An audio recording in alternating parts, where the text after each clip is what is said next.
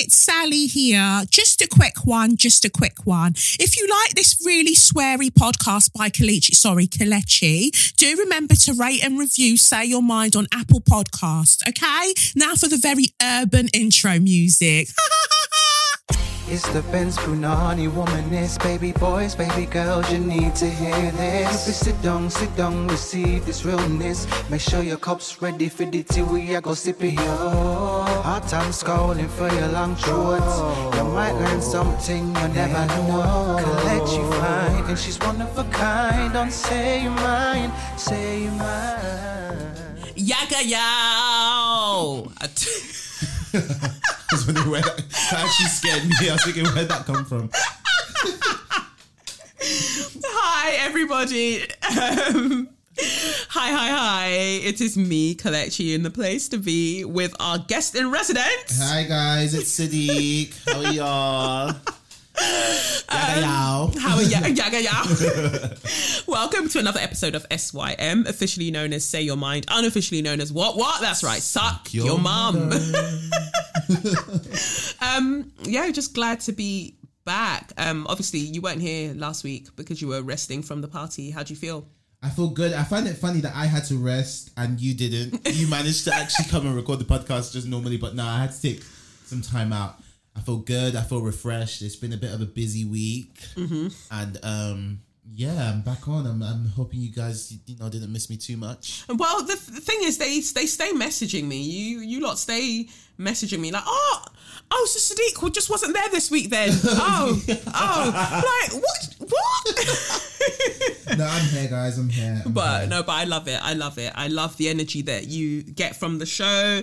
That it pleases you all so much. It Yes. brings me great. And great I'm joy. sorry for the slip ups. You know, I have to really address the um, the Dorothy the Dorothy Dandridge uh, cock up. That was so offensive. And you know, if Lynn if Lynn Whitfield, her name, her real Yeah. name, if she actually heard that, she would be so so so offended. Do you know another blunder that I, that I made and I had to quickly delete the tweet because someone DM'd me was you know after the verses battle. Yeah.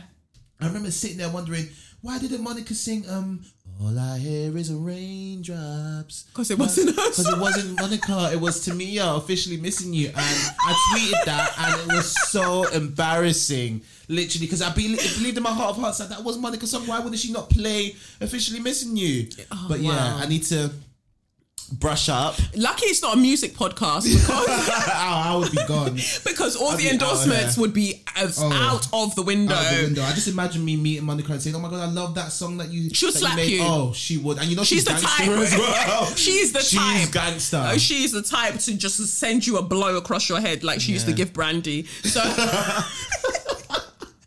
Sorry for all the blunders. Oh my god, it's Uh, probably I'm- going to continue. I'm I'm disappointed that I didn't actually watch it. And people sent me thank you to the person that sent me the YouTube link. They were like, you can watch it here, and I still haven't sat down to watch it. And I sat down and watched it after. I enjoyed it so much. It's so weird how you know, growing up, I always thought like Brandy was Moesha, that kind of moody kind of character. Yeah. But she's very goofy. She's very. I see how like it makes sense that her and Ray J are siblings. Do you get what I mean? Like Yeah. they are both. They're quite similar to each other. And then Monica is quite quite laid back. But I didn't like how people tried to paint her out as like not being into it or she didn't really want to like. She wasn't because really people said it was herself. awkward, which is also why I didn't watch it Oh, because I was super just awkward between them at Okay. certain moments. Okay. Because I mean, you have to think about it this way: you don't speak to someone for eight years, and then you get on TV with them, fam. It is going to be awkward. yeah. Do you get what I mean? So, but they they kind of powered through that as best as they could. But no, I enjoyed it. I, I enjoyed watching the whole thing. I love Monica, Monica's energy. I love Brandy's energy. A lot of people were cussing what Monica um, Monica's outfit. I, I thought it was cute. You know me though. she I, hate good. I hate white shoes. So my problem was was was with what Brandy was wearing. They were both wearing white shoes. They were both wearing white Yeah, I shoes. They were both wearing white that's shoes. no, that's a that's a that's an energy of demonic principalities. I don't I don't like white shoes. I don't like it. We know, we've known that. I've been known that to be fair. Ah, they make me so uncomfortable. pair of white shoes. Me, No, nah, pair. nah. The day you see me, listen, listen, listen.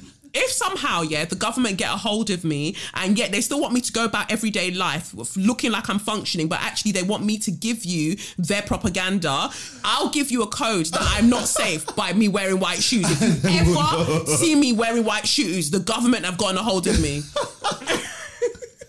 Fact. fact because that is no it's a mess but um yeah, I'm I'm gonna I'm gonna get into that. So much has happened in Mm. like this week. There's so much, but we'll try and like power through before Lev comes back and he's like, get the fuck off the microphone and Mm-hmm. give me milk. Um yeah, so first of all, like big up this week's show sponsor, who is BetterHelp or who are BetterHelp. Thank you for doing your bits. I know that some of you are really, really enjoying having your therapy sessions through um, the app, and I, that makes me very, very glad. It means that you're unlikely to be moving mad online. I feel like I've dropped some real videos this week. You know, I've been Yes. really active on Instagram. Yeah, that's my favorite being the makeup, the pandemic makeup tutorial. Even mummy loves that so much as well. I, I love was that so one. I was so taken aback by mummy saying to me, Kelechi, you are hilarious. she said that to me as well. I was like, why can't you just say hilarious? I understand. Why she really the wants to ah- the- accentuate the, the ah- hila, the the hila. the hila. Kelechi, you are so hilarious. It's a good thing that I had you in a private hospital because if I didn't have you in a private hospital, I say, is this my child? I, I am definitely your child. Yeah, so we know that with, definitely. with this mouth that I have, this fire mouth. without a doubt, without a doubt. I think people need to experience money to know. Oh. I've said that she should come on the podcast, but she's saying that she wants it to coincide with the release of her book. I don't even know what she's who she is. I don't know what she's. I don't know You're what she's talking about. a fucking book. yes, but I think I think a lot of those responses you got is I think it's pretty much down to the fact that I think people forget that you act. Yeah. I don't think they realize that you are an actor first and foremost. Yes, yeah. You know, and I think because we got all of these things going on, it's like, oh yeah, this is exciting, this is exciting. So when you actually drop something like that, and you don't, you don't, you didn't even crack a smile. No. Do you get me? Some people do, to do something like that is very difficult, especially when with keeping a straight face Yeah, as well. yeah. So I think it's like people re- obviously realizing that not only can you act, you're great at it, and fucking hell, it's hilarious. Thank you. So I mean, certain men are out there not letting me be known as a writer. They don't think I'm a writer. And I'm like, but the fact is, for you to find it funny, I have to be able to write the thing, yeah? It's one thing to be able to act, but the thing that I'm delivering, the the the what I'm conveying to you has to actually have packs and punch. Mm-hmm. So it's the comedic timing as well as the content that I'm actually giving you There's so many elements. That so many into it. elements to it and i'm but i do appreciate that so many people were like uh, like the one term that was used the most was like you're a genius you're a genius and i'm like thank you 2020 thank you 2020 I've got to shut that window at one point because um, we're really hearing the airplanes overhead, but we'll do that in a bit. But no, I'm just like, thank you 2020 because people are realizing that when I say range, I, all the letters, fam. I'm the R, the A, the N, the N, the G, the E. I'm the range, the range, range. the range. but However way you say it. but you know, it's it's a tough one. But I, I it just came to me out of the blue, and that's what's wild about it. Because I went to go and get my massage from Pendulum Massage. Thank you to everybody that uh, bought me um, a massage with Pauline. It really, really helps to keep me grounded. Because I tell you, some days I just want to cry. But um, having those sessions really makes a difference. So thank you to everyone who's bought me. Um, I think it was like four people who bought me um, a gift card from her so I can have these sessions. But I had um, uh, this week I had, and well, last week I had an abdominal massage and a foot massage and it was incredible. And I made an Insta story about it. But basically, um, when I was getting ready to get on the bed or whatever, it's funny how everything played out because I got there and um, Pauline had thought that she'd lost um, her thermometer, her thermostat. She thought she'd lost it. And she said, you know, we have to be safe. So I don't think I can do the session today because I don't know where I've put this, you know, the flashy, flashy thermometer thing. That um, So I was like, that's fine. You know, I don't mind. You know, I, safety above all. So I'm leaving. I've gone out the building and then she, Pauline's popped her head through the window and she's gone, oh, I found it. So I've come back in all of this is important because then I sat down, got my things off now, and I looked at my phone, and now at the time is eleven eleven. So whenever I see eleven eleven, I always say a little prayer, and I just say, you know, thank you to my spirit guides, thank you to God for always like watching over me and um, protecting me and everything like that. Um, and I'd been stressed because obviously with these government, um, uh, you know, all of these government regulations, you're not quite knowing where you stand with everything. You're saying that people can't socialize in a group of six or more than a, a group of more than six, but you can have weddings of 30 people or you could do this, you could do that. And gyms and all of this can go on as normal. Pubs and restaurants can go on as normal. I don't, none of it makes sense. But someone was Very like, if you don't understand what all of this is, anywhere there's a till can stay open. And I was just like, oh, yeah, of course, because they just want money, Right. um, don't care about our health or whatever. That's the best way to it, Right. actually. so um I was just like worrying and I just thought to myself I like I keep saying on this podcast I feel like I'm coming to an end with the studio and I and it's it's not something that's it's still prospering, which is one of those things. I'm trying to see what the lesson lesson is. Do you want me to let go of something that is doing well and do it before it um everything kind of collapses on each other or what? What is the lesson? Or do i close for a little bit and open um, next year in a bigger space? Or i don't quite know what this is but i say that because i was stressed thinking about all of these things. What am i going to do? I've got a responsibility to my teachers the ones who teach at the studio for me and things like that. So so much is playing in my mind and i saw the 1111 and i just prayed and i was just like please continue to offer me guidance in it because all of this is mad. The government's mad. All of this is mad. And then I lie down on the, um, you know, the uh, the bed to have the massage and whatever. And as I'm lying there, my mind picks up the fact that the song that's playing um, on the on Pauline's playlist is "Don't You Worry About a Thing." Don't you worry about a thing, pretty mama. What's And- that? What's that? You tell me who. Oh, no, no, no, no, no, I'm not falling for that trap. Not falling for that one. I'm asking this time. and I'm not going to make So any guesses. um, I think it's Stevie Wonder. But um, I actually checked that before they're like, Kelechi, even I've you, rubbed off on you. even you. Um, but um, but yeah, that was playing, and I just think that oh yeah, Stevie Wonder. So I just thought to myself, that's God. That's God. Like for for Pauline to have that playing at that specific time, after me seeing eleven eleven, I only saw eleven eleven because we ended up, you know, looking, Going- yeah, starting, back, yeah. yeah. starting um, a bit later, and I arrived a bit late as well. So It's the message you needed to hear. right, like literally, and I feel like the more in tune we all become with us, the, the with our spirit self, and um, you you know, the spiritual realm that is pretty much keeping this 3D fuck shit that we exist in is what's keeping it up. You know, it's what's holding it up. One, once we become more aware of that, we'll get messages in the wildest way. Um, that's what I think, anyway, and that's what I got from that. Like the the message was so sort of, don't worry. Like even if it doesn't make sense to you, you've you've got this, and that's all I kept hearing. That don't you worry about a thing, pretty mama. And I thought, yeah, that's my message, and it just made me feel so calm, and I just surrendered to the massage, and I at some point I snored, Wow. but um, How long was the, the session? sixty minutes, No, it's just 60 minute massage. yeah, Woo. yeah. I had thirty minutes on my feet, thirty minute on my abs. Oh wow. Yeah. And I think like it's important for black women especially as well to go and have these massages um, especially if you you know about like fibroids and things like that. I just think like it's good to kind of do stuff to to to rejuvenate that area. Don't quote me on that. I'm not a medical professional, but um I I just think I definitely feel like it helps me anyway. So, yeah, that that was an interesting um kind of foray with the with the spirits, and just thinking to myself that I don't believe really in so much coincidences but I believe in synchronicity and that's what took place that day just showing how synchronized everything and how um, everything is and how we are all connected to each other whether we realize it or not I'm the same way. Yeah, I agree that. Because why did uh, Pauline choose that playlist? You know, so okay, so then all of that happened now.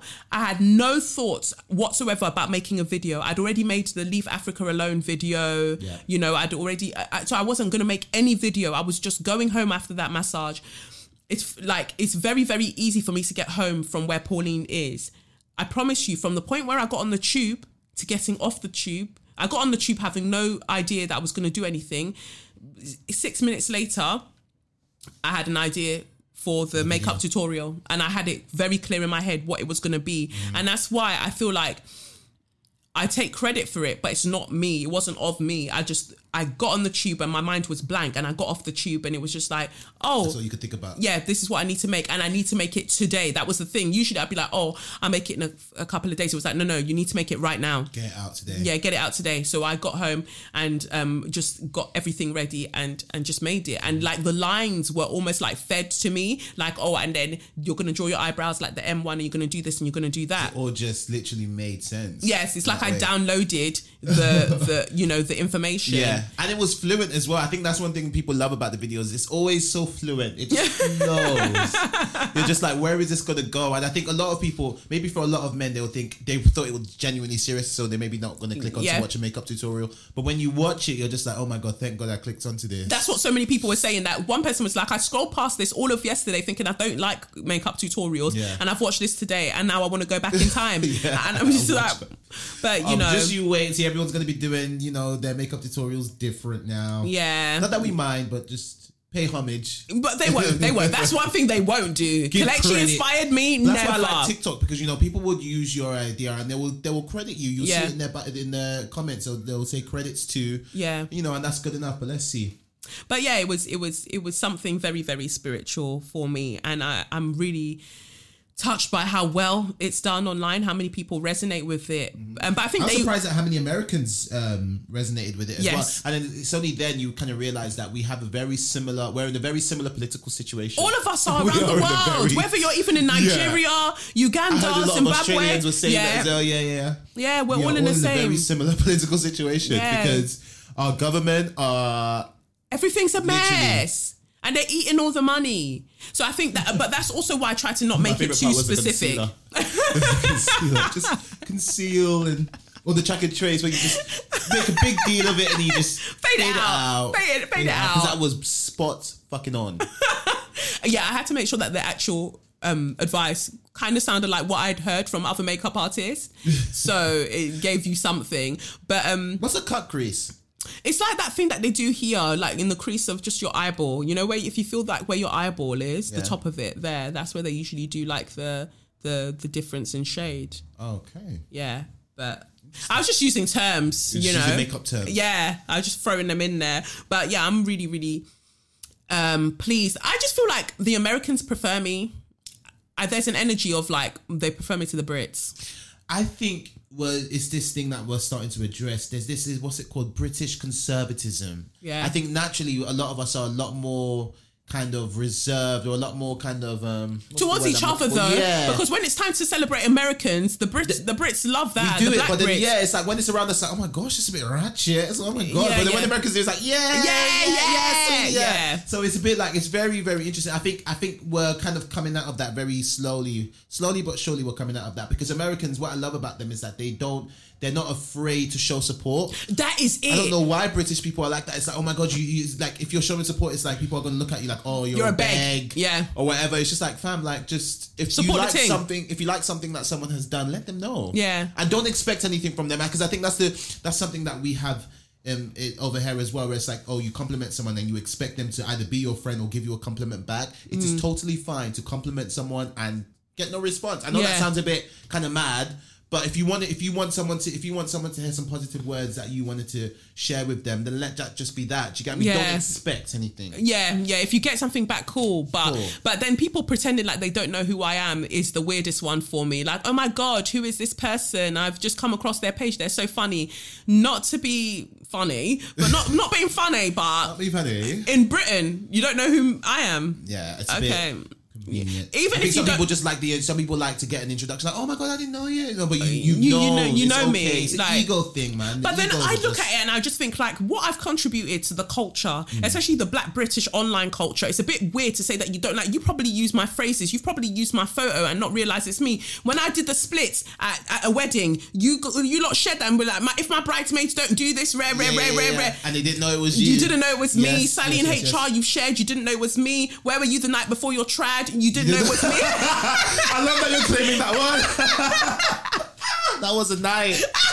That was a night. But you know it is? I think it, it's, it comes down to this thing of like, you know, things get kind of remodeled and repackaged and resold on social media in Yeah. a way where it happens so often that you don't you actually forget where it originated from. Like you think about the bad vibes tweet, the the, the baby with bad vibes, tweet, Yeah. um, baby with bad vibes. don't the tweet that I made. Like ever since I said that, everyone's just been saying bad Yeah, vibes. yeah, yeah. Yeah. Everyone's and then if you say to someone, "Oh, why did you just say bad vibes?" They wouldn't be able to tell you that. Oh, it's because of this person tweeted this once upon a time. Yeah, this black British guy. Yeah, exactly. And then I've been saying bad vibes ever since. Nobody actually realizes that it's in your vocabulary for a reason. so I mean, so we're sitting there, sitting here as cultural greats. I mean, if we're I don't want. I don't like to blow our own horn, but, But but we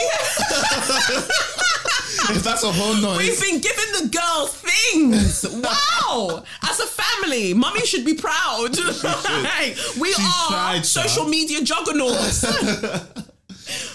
Just give credit where it's due. Yeah. that is all. No, but it's ask. yeah, it's it's it's a lot, Sha. But I'm glad that the videos people enjoy it and Yeah, it's and still exciting to see people genuinely be introduced to you. Yes, that's yes, so the ones who are genuine, you, yeah. like, yeah. It's, it's exciting to see them like discover me and be like, oh my god, I didn't know that people behave like this. And I'm like, yeah, well, And they engage with more of your videos and see all of that. So it's it's, it's, it's kind of nice. And Auntie Hill House. Hill House Vintage.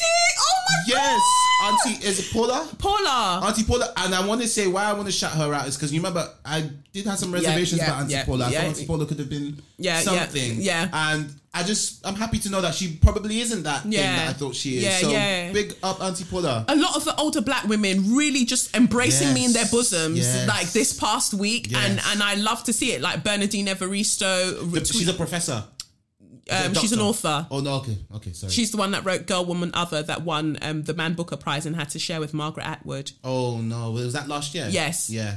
Oh, okay. So she, did spell. She spelled. She said spell your name Okafor, but I thought because of who you are, I'm gonna allow it you're, you're the only one Yes. that will make an exception. Yeah. That was sweet. that was that was really really lovely of her and it was just interesting that now all of these publishers clamored to go and follow me like oh she got a co she got a co-sign she got an oh we've got Oh, that's to a big cosign though. Yes, That's- it's the massive. It's the biggest. a- It's the that's a- biggest. that's a It's the biggest. And I was minding my business, but I feel like again that was God saying like, "Fam, I will bring all of the people to you now. Watch how everyone's arriving. That will elevate you to where Yes, you deserve to be for ages. But the time has to be right for people to be able to receive your message. Because this time last year, if you'd ever come out with that sort of video um, about Boris, mm, How would it have been received?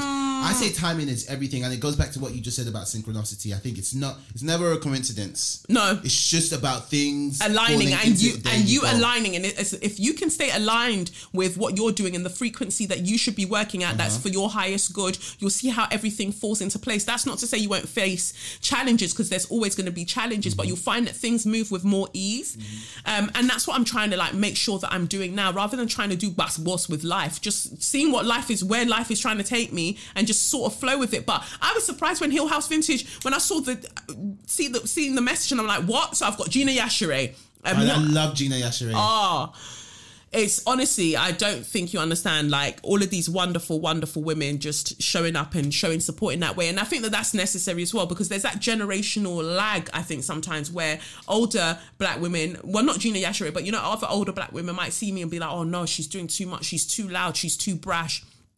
But I love like Bernardine Evaristo's tweet where she was just like, yeah, she's she's not beholden to any paymasters. no, she's so doing she what? can say what the hell she likes. oh, oh. yes. So there you go, and keep doing it. Mm-hmm. So that let them all know, and now everyone's like, "Oh my god, so are you thinking about writing anything? Oh my god, you've got such cutting wit. Would love you to write something." I love that. As if I wasn't, wit.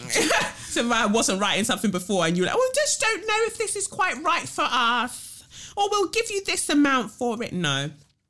Now, now people know. Now, Things have now- things have changed, and and they haven't finished changing. So I think that this is why I probably need to fall back and let things continue um, as they are and see where we go from there. Mm-hmm. But let's get into this tarot. At this point, we are only literally going to do probably one one thing for each, one subject Fair. for each No segment. But tarot this week it, it goes into pretty much what we were saying um, earlier. Where's my obsidian? My black obsidian. Um, it goes into yeah, it goes into what we were saying earlier this card, three major arcanas came out, three major arcanas, no minor arcanas at all. So this is a massive, massive energy, massive life energy that we're being called to recognize. Everything came out upright. The first card is the Emperor. We see the crumbling throne. It's a throne made of stone, but we see this uh, throne that's brittle. And um, for me, the message here is that some people need to really address like the father figures in their life. Um, some people, for basically, for you to move on to the new stage of um, your growth, you have to address some kind of hang-ups that you have with your fathers or your because however you feel about them, you're playing it out in other relationships. So if your whole premise is like, I don't know, like men ain't shit, then it will be it will always be at the back of your mind. Even if you go to find people who are not like your father, you're still going to it's gonna and it doesn't have to be men who play out in that way but you're just gonna if, if you think that just relationships are a particular type of way and people behave a particular type of way you're going to go and find those same things in your um, romantic relationships or in your friendships for instance or even in your working environment. So if you've had if you've been told you know you're not good enough or um, you've just been left to the side to kind of do your own thing you're going to enter into situations where you're having to prove your worth. Um, and it's breaking that. And then another aspect of it is that we are being asked to look at the authority figures all around us and how some of them aren't well placed to be where they are and we are the authority figures that we should um, be um, in reverence of. Like we should trust the divinity and authority within ourselves. This is very like very very bold energy. And this is an energy of action. It's not something like the empress that's happening within. It's like now it's the time for us to speak up and speak out. Like if something isn't working for you in a workplace dynamic if something isn't working for you in a relationship it's time for you to actually call it out because the next card is the sun card. Your inner child will thank you. Your inner child wants this to be a thing. Your inner child wants to flourish. And also from another perspective um, from another perspective the sun will shine over every aspect of your life because wherever you bring light to the darkness can't continue to kind of dwell there. Things can't continue to like be dank there. So you're trying to shine light into every aspect of your life so you can thrive so you can be successful. Um we uh, we are at the dawn of a new day and I actually think that we've still got some a bit more of the dark part of it to work through before we reach the dawn of the new day. But the dawn of the new day is promised, basically.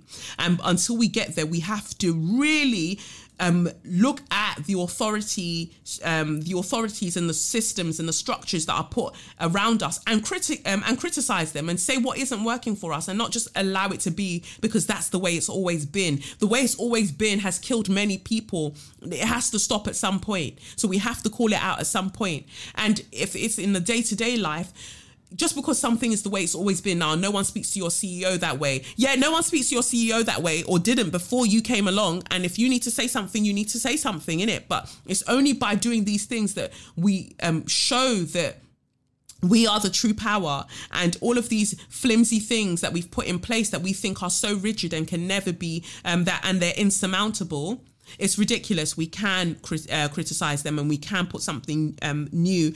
So that's the Emperor, the Sun, and then the um, next card is the Fool card.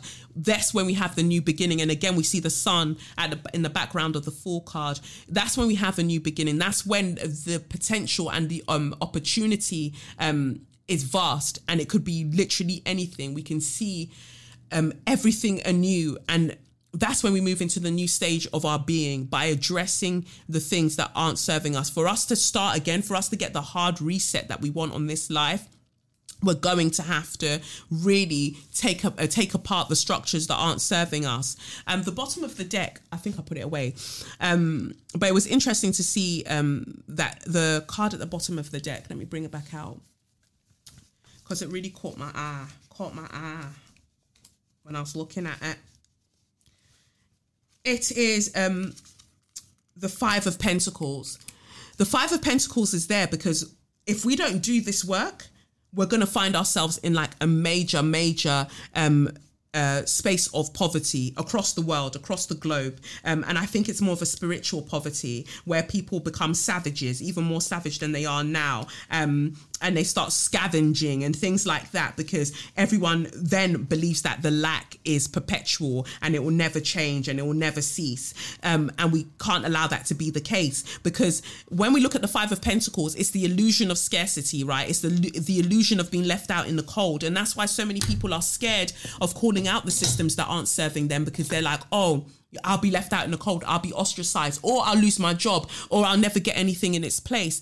No, you've got to show up in the world as your type of warrior. We are all warriors in some aspect. You've got to show up in the world as who you are. So, whatever is you're finding discontent, you're going to have to do something and you won't be left out in the cold. God will not leave you out in the cold for doing what you have been called here to do. Like you will be divinely supported and you will be provided for as long as you're doing the things that um, keep you in alignment. And they'll try to lie to us that, oh, well, if you defund the police, for instance, or if you do this and if you do that, wherever you're doing it in the globe, because it's very different for us in the here in the UK and how we operate. But wherever it is that you're looking at and that you're trying to change, people will have you believe, well, if you change it, it's just going to be havoc. It's just, you know, everything everything's going to be a mess. It's going to be chaos. That's not true. That's not true. So it's a, not allowing yourself to be fooled by the lies that we are told to keep us in line. Um, is basically that message. And then the next card is uh, the rebel card, and the rebel card says light attributes. Challenges oh look at that. Challenges authority to affect social change reject spiritual systems that do not serve inner needs. Woo! Ch- um, shadow attributes. Rejects legitimate authority out of anger rebels out of sheer um, out of peer pressure or fashion. And that's it that's what it's important to do. We do not want to go the other side where, um, oh, that's probably what we think we'll do. Like, oh, maybe we're just rebelling for no reason, or, you know, we're just doing it because everybody else is doing it. Because remember that video of the police officer that was just like, oh, you're just jumping on the bandwagon of filming police officers because you saw it happen in America. Shut up, you prick. Because the things are happening over here. So it's not about jumping on a bandwagon. Your justice, your freedom is not a fashion trend and we'll talk about that later with Naomi Osaka's masks. But your your freedom, your right to be alive, it's not a fashion trend. So you have every right, even if you are um, um, emulating what other people are doing in different areas of the world. If that's going to bring about the justice that you deserve, then fucking do it. Yeah, it doesn't matter what other people think. And and if you feel like there's a different way to go about something, introduce your your your your um your perspective you know suggest how you would do things because you don't want to just go along with the flow of things if it's not really sitting well with you. Like if you're not someone that goes out to march so much because you don't really like touching other human beings that's fine. There are other ways for you to protest. You find a way of protesting that works for you. Again case in point naomi osaka she decided oh, you know what? I'm going to do I'm going to put the names of um, people who have been killed by police. I'm going to put it on my masks. We're going to talk about that shortly. But she had to choose what was most suitable for the arena that she's in to get around, um, you know, to get the message out there. If she now started like trashing the stadiums, mm, it wouldn't prob- probably have worked for what she's doing because she understands that other people are invested in her as well. So there's only so mad that she can move, and she even if she doesn't even consider it moving mad, like she it has to also be about her comfort levels and what she feels comfortable doing. So we're gonna have to rebel in a way that um that suits us, basically. Rebel. Cause today is not today. I was singing that Lauryn Hill as well. Yeah, yeah, yeah. Choose well. Yeah, um, Unplugged, that is an album. That's my favorite album during I'm this so time. glad you made that reference. I was actually thinking about that. that oh, I love that album. Um, and then from the message from the Angels card deck is Ariel. It says here, new psychic and spiritual experiences are changing the way you view the world and yourself. Allow your spiritual gifts to open through study, prayer, and meditation. It goes on to say, it's not your imagination. You really are psychic and you have connected with the spirit world. These mystical experiences are occurring due to your increased spiritual openness and because you have asked about your angels and your life's purpose. I am a part of a large group of angels assigned to help those of you who have spiritual gifts. We will send you additional earth um, um, earth helpers in the form of spiritual teachers, books, and classes so that you may further open up to your spiritual abilities. Please don't be afraid of your gifts. Although you may have been teased or punished for being psychic in your childhood or past life, we can help you heal any fears that you may have about being psychic or spiritually gifted. Just ask for our help and it is given. The earth needs your help right now. We ask that you regularly send the divine love and light within you towards those who need it most. Simply hold the intention of sending beams of loving energy towards any place, plant, animal, person, or situation, and it is done. We thank you for your earth angel assistance. That's that. What do you think? Some serious stuff there. I think it's that first pile with the. I, I don't. I like to call it daddy issues. Mm-hmm, That first pile was an interesting one. I think. Well, Because I don't think people. I don't think many. Or the people first card, yeah. Yeah, I don't think people. Many, many people interrogate their father figure issues. Yeah. I don't think many people actually do that. I think a lot of people would rather like not think about it, or they would like try and make that disconnect and feel like, okay, I'm doing this just because I want to, and not because I have these issues. Yeah. So yeah, I just thought that was an interesting one, really. Yeah, it's it's it's it is really it is it is it, to me it's really funny when I think about it and just parenting in general and how like you look at your parents and you see them a specific way and you're like I'll never do that. And then you enter into relationships and then you find yourself being the being those aspects showing mm-hmm. up in those aspects and you're just like oh my god. And and having to address that because you can't consciously you may not want to emulate those things or repeat those things but subconsciously that's all you know is normal And so you, you, can't even help it, and it, it's so funny. You you don't know that you're doing it when you're doing it. You Yes. only know you you've done it once it's done. Do you get what I mean? Yeah. Only only in retrospect you kind of look at it and like, oh wow, that was, damn, yeah that was a lot That was a lot.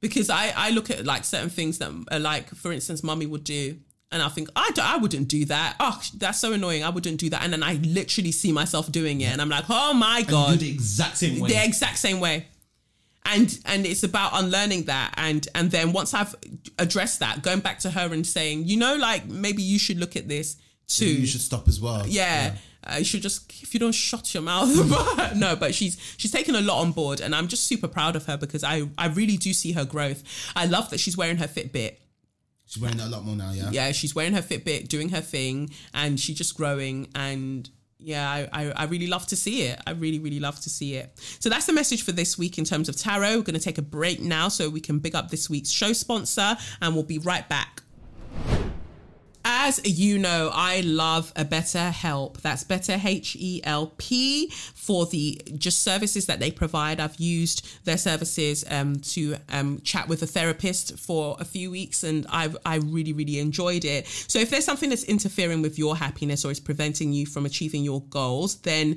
this is the time to holler at BetterHelp. You know, just like the tarot card said earlier, if you're looking at how you how are you going to approach authority, how have you approached authority throughout your life, this is possibly one of the things that you can work through in your sessions. So, BetterHelp, that's Better H E L P, will um, assess your needs and match you with your own licensed professional therapist. You can start communicating in under 48 hours. It's not a crisis line and it's not self help. It's professional counseling done securely online. There's a broad range of expertise available. So even if you've looked up your your local area therapist and they're not really you're not really vibing with them, you probably find um, more available to you through BetterHelp. And um, the service is available for clients worldwide. You can log into your account anytime and send a message to your counselor. You'll get timely and thoughtful responses. Plus, you can schedule weekly video or phone sessions so you won't ever have to sit in a waiting room, everyone staring up in your face and breathing down your throat.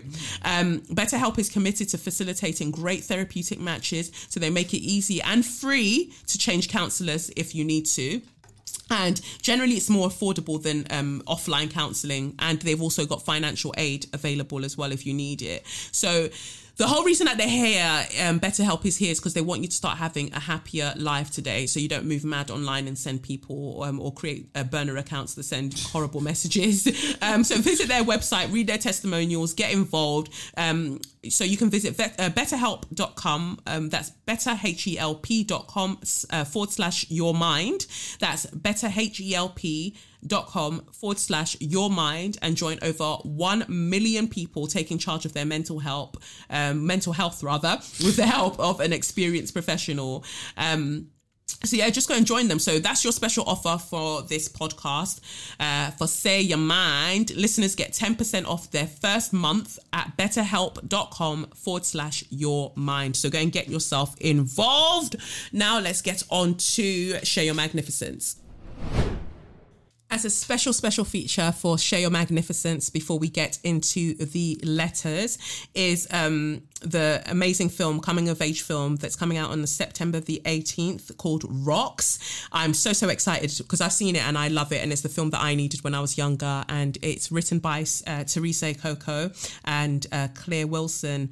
It's directed by Sarah Gavron, and um, it stars absolutely amazing young uh, young women, Bukky Bakray and Kosar Ali. Um, in conversation with them now, talking about the film, you need to go and see it. When I talk about a, a, the kind of coming of age film that a black girl needed and needs, this is it. So I can't. I'm not even going to say anything further. Watch the film when it comes out if you can, and just listen to the interview now. Wow. Look at me with superstars. I can't believe this. I'm excited. It's wonderful to be speaking with um, the three of you, Theresa, Bukky, and Kosar. It's lovely to be speaking with you. Or like you've done a phenomenal job with Rocks. I watched it and I just cried. I cried watching it because I didn't feel like I had any kind of similar things when I was growing up. I didn't, I didn't, there wasn't a film like that when I, I was growing up. So kudos to you, Theresa, for coming up with the um, premise for this. And, and, and Bukky and Kosar, your delivery, the way that you brought it to life was incredible. Like just to watch that friendship grow was incredible. The process is really interesting to me though, because everything was pretty much built um, around the both of you. Is that right, Theresa? Like if you, this process came during the workshopping process. Yeah, so the, the, the story arc was there, but there were things um like these girls are so magic and electric, not just these two, but the other um five as well. So Mm. we had probably been together. I'd been working on the, this this story as a film separately. So when I brought it to um to these guys, probably around a year after I'd met them, and and it was it was a t- it was testament really to the sisterhood that we create that we had um had grown from the process that I felt like this thing that I was writing and working on for, as a love letter to my sister, it felt like the safest and richest soil was with these new sisters that I had found. Um, and then what had happened because we had known them for probably a year before we actually started working on the script was that they we had been infected with their magic. So Mhm. there was, you know, their their quirkiness, their joy, their, you know, these two are so mischievous. Like the fact that they get we had to they got kicked out of the workshop day one of, of when they met each other. And at this point we had been working with Bukky for a good few months and she was so studious and so hardworking before she met Kosar. And then and when I first met Kosar I was like because um, Sarah loved Kosar and she Sarah had met Kosar before and before we did and I knew from the very beginning Bukky was was was my rocks and was trying to find a best friend that could match her energy and I was just like and then I saw Kosar and she's this tiny she was tinier than she is now. She was so tiny and I was like she's not gonna she's not gonna sign up for Bukky. She's not gonna be able to influence Bukky. Bukky's like five minutes so, so, so we were lucky that you know we were we were witness to their magic and it just it just kept informing the script and we also actually did writing workshops with them. So we sat down with the whole story and they had post-it notes. They did characters work and we were live writing on set as well. So things that weren't quite working or if in their improvisation or if in their rehearsal they would come up with a better line than when I'd, I'd take that and write it in. So it was just such a collaboration such a generosity on their part such a trust on our part as well. And they would come to us at the end of almost every day and just be like thank you so much for trusting us with this. And we'd be like thank you so much for trusting us with this. And it was like a complete everyone just poured so much of themselves. So even though it started as this thing for my sister i'm really proud that it grew into this a much bigger and much more loving and and um in, and and to so many more women than I had ever imagined because we included so many more women than I thought was possible in telling the story and not you know from costume to you know um design and makeup and hair. Everybody poured every single person. And it's not an exaggeration to say everybody poured into the story and into the feel and the love and the magic of this film Yeah, no, it, and it comes across like there is so much love in it. There is so much craft that has gone into it that it's it's undeniably magnificent. Like it's so blooming incredible. I love it so so much. And what got me was at some points you almost feel like it's a documentary. So when you mention like writing in in the process of rehearsing and things like that, it comes across because it feels so natural and that's a testament to you, Bukky and Kosar, for your acting because I was like, I, I, because you know you watch those Channel Four documentaries and you watch it and you're just like, oh, you know, this is a documentary, but this is an actual film. But you're so amazing at what you do. How did that process come about for you both? Well, we can start with you, Bukky. How did it come about as Rocks, as um, the protagonist in this um, film? being in a position that I recognized for myself growing up, having to look after my um, my little brothers and things, and feeling like it was a lot for me to handle. How did you tap into that to bring that to the fore and make it feel so natural? I think initially when I was trying to approach the character, I struggled a bit because I I thought acting was some out of body experience. I thought that um, yeah, with like with technique, yeah, I was gonna become rocks. But later on, I just realized that um, you have to find it within.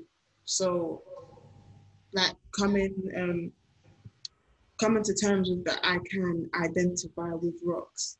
That's what made um, that's what made the whole process much easier. I feel like I feel like a lot of black women will be able to identify with rocks as well. So just putting myself in her shoes and really imagining this situation happening to happening to me because it could happen to me. The fact that um, it was a reality that was that could be so close to my reality made it easier for um, made it easier for me to execute the the role.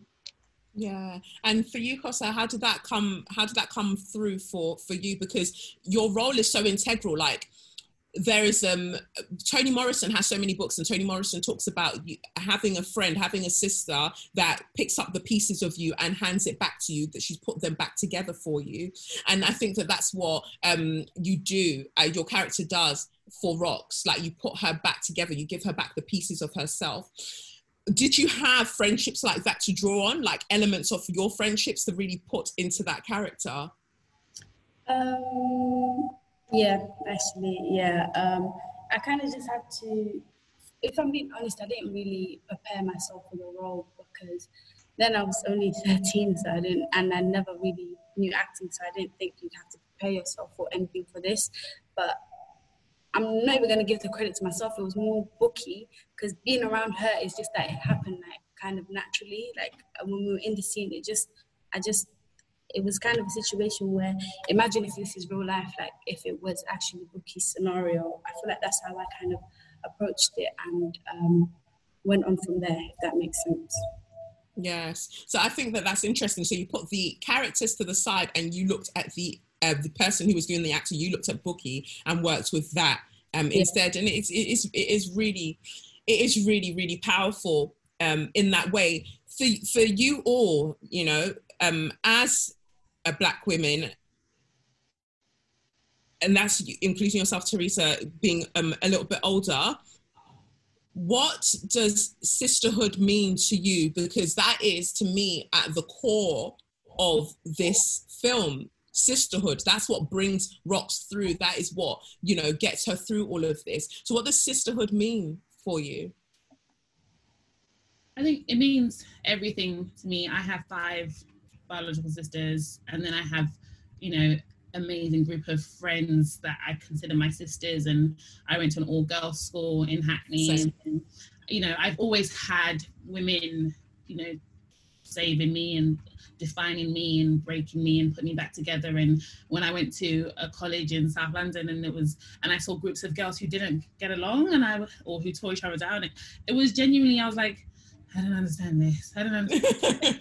what do you mean you like the same boy she likes? That's your friend. Like I just I've never understood why anything would matter that anything why women wouldn't be the most important thing to other women. Like we are just the dopest thing that walks. Yeah. So I've always believed in the transformative power of of of female friendship and the saving power of sisterhood. And it really is probably at the center of everything that I write um, because I'm just so grateful for it. And I'm constantly looking for ways to thank the women in my life and to, to lift them up and to acknowledge them and to celebrate them. And um, I think it makes its way into all the stories that I want to tell and because it is so integral to who I am. And I think my writing is an outpouring of, of my soul and it, it is a huge part of my soul. Yeah, no, and I and I feel that it comes across in how you've written this. It, you know, it really does come across that there is a love of girlhood and there's a love of womanhood that comes through in a way that sometimes is often missing because like you say we look around us in society and it looks like other women are tearing other women down and we know you know the kind of things that inform this in terms of patriarchy so it was great to have something that was celebratory even though there was this conflict and there was this dilemma at you know at the center of it or as the catalyst for bringing the sisterhood to the fore but for you Bukky, how is it for you in terms of sisterhood? And your relationship with that um, idea? So I I have one sister, but she lives in South Africa. Um, I've never actually met her. So I have sisterhood from friendship. Like being the only girl in my household amongst like three brothers, I've always had that tightness with my girls. Um, and sisterhood, friendship is so important to me. Um, like my sisters are the first people that I've ever been vulnerable with. They they're the people that really and truly know Bukky Bakray. For like your family know a certain type of you and your friends do and my sisters they know me and I don't know what I would do without those friendships. So to see um, sisterhood, um, especially black sisterhood depicted so um, so I want to say rubbishly, like um, I take that, yeah. so, so rubbishly is just so weird to me. Like I remember Theresa said in a in a previous interview that um, when she saw all these girls on in film and TV arguing about like just some silly things. And she was like this is weird. Like this isn't my reality. This is not what i knew from sisterhood. And i can really relate to that. Like i went to an all girls school in east london as well. And i can honestly say that all girls schools build personality. And i would say like 70% of my um, school career not school career my school time was just me laughing because it was just so funny. And um, i feel like that is that's what should be shown on screen. Like if you want to tell stories about black women, you might as well just tell tell the real thing, the real deal, instead of um. I think I feel like we've just been seeing stuff from a male gaze. Oof. Like um yeah, as like as Theresa has said, um, sisterhood and friendship is so important and it's so beautiful. And my mom always tells me that friendship is really important and I never really understood that until I met my real friends and until I met the beautiful women that I met on this journey on set. Like um, seeing how they move, how they act amongst each other's each other, sorry, and how the sisterhood is so strong, is rife, it's and it's um it's real, it's not what it's not what I thought it would be. And I'm I'm excited for the long term relationship that I'm going to have, the sisterhood that I'm going to have forever in my life. Yeah, no, I hear that. And Kosar, is that the same for you? Yeah, yeah. Because um, another interesting um, dynamic is the fact that um, is is Sumaya in the film? She's um, Muslim, right? And so looking at that, and Bukky, um, the um, Rocks is not, right? So, and I think that that's something that's interesting in our friendships as well and our sisterhoods that when it's pr- projected back to us from the outside we're told that oh no we don't have friendships that cross um, um, religions and things and you know all of these things and ethnicities that these things don't happen. But we're seeing that they have this relationship and everything else almost falls to the background. Was um was the difference in religion something that was addressed in the process of rehearsing Not at all, no, um, because it's like it's like London. You know how diverse London is, and going to school in London, especially, you come across all religions, but that's not important. You know, that doesn't stop me being friends with you because of who you what or who you believe in. So um, when we were in workshop processes, um, I we didn't really talk about religion, or it wasn't really a main concern. But Theresa, I don't know if it was something new. Yeah, I think I think Kosar said it perfectly. I think when religion came up, it was more in terms of like how people felt about their own religion and, and the world, but not necessarily how it in, informed their friendships. So um, Mm-hmm, Anastasia Dymitrow is who's one of the actors in the play. She describes herself as, Pol- as um, Polish gypsy, and I think her um, faith is um, Catholic. So she, she spoke about it to enlighten us, and um, Kosar and Tawheda would speak about what it is to wear a hijab in London to enlighten us. And I think that's what friendship is. It's a curiosity about one another, and it's, it's about sharing experiences. We shared food and um, and knowledge and culture, and I think that was and but and I think that's true to what friendships are in London. One of my best friends is um, Muslim and I'm Christian and I'll pray and sh- and I will say in Jesus' name and she will say Amin and she will pray and then she'll say Inshallah and I will say um, and I will say Amen and we don't think there's just no second thought about it really. So Mm. asked the question, I was like, oh, actually, I do really, I do, I do say Jesus' name when I pray, and I'll be praying for her, um, and you know, and but that is my faith, and and there isn't a thing, there isn't a thought, there isn't a.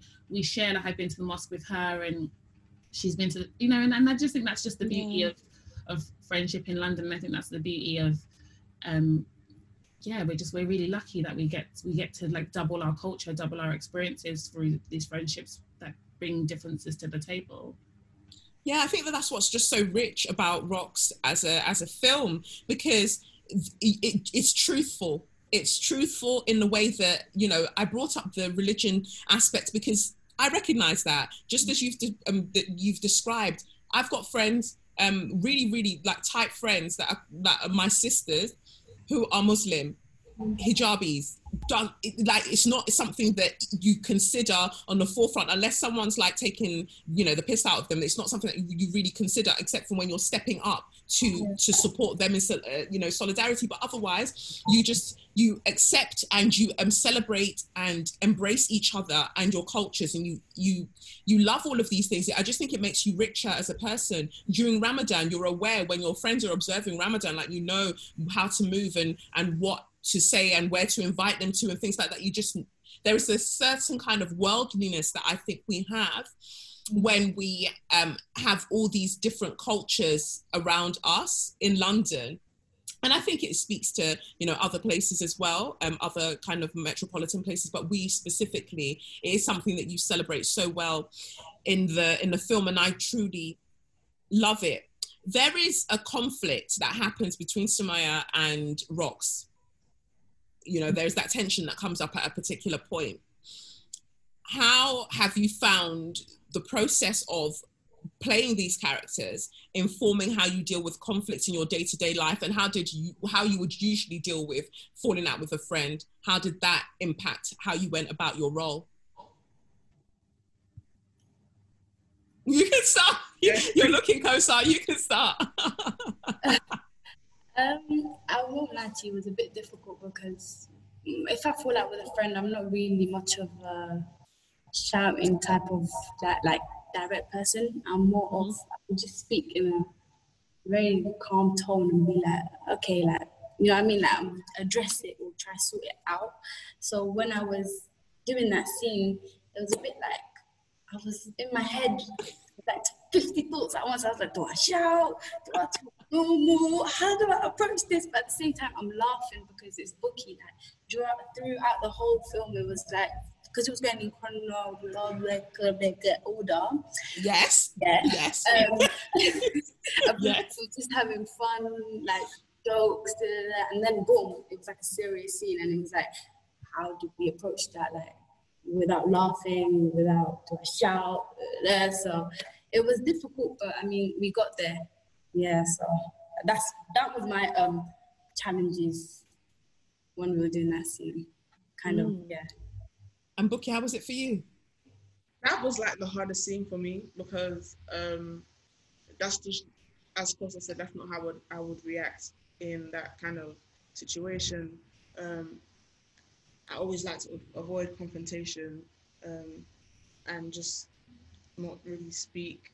Um like a situation like that has only happened to me one time in my life and it was a group of us, not just two people. Like first of all what Rocks did was very outlandish and like disrespectful. I would never swear at my friends. Yeah, same. That's that's what it, that's what was like. Madam, and I even slammed the picture frame on the And I side. to get out. How can I tell you to get out when you're in a situation like that? Who says that? Who says that?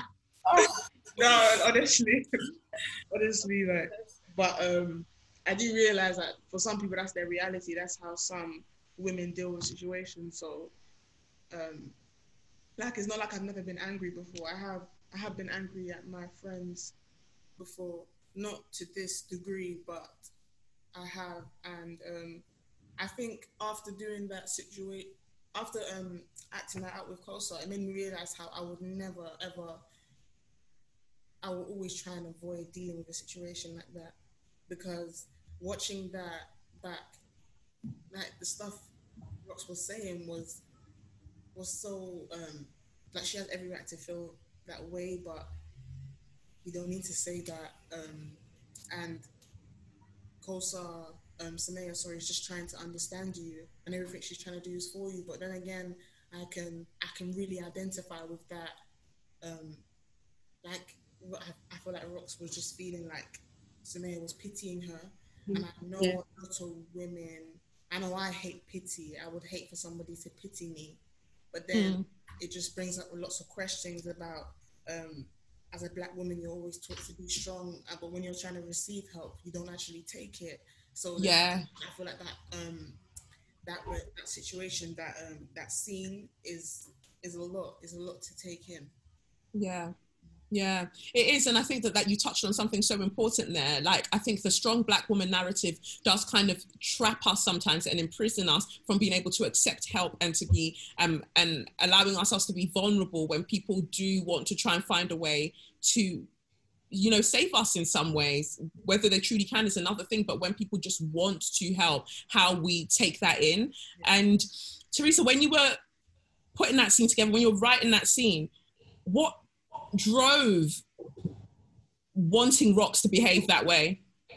I think it's what Bukky was um, alluding to this idea that um, we have, you know, they, you know, the the whole warrior princess narrative. Like if you look at some of the the, um, the images around Black Lives Matter, like you have black women at the forefront of some of these marches, and because we are almost groomed to be so sacrificial in our way of love um, and and not necessarily taught how to receive love. We are mm. very giving we are very generous by nature and very loving by nature and learn to protect ourselves and others and not often protected.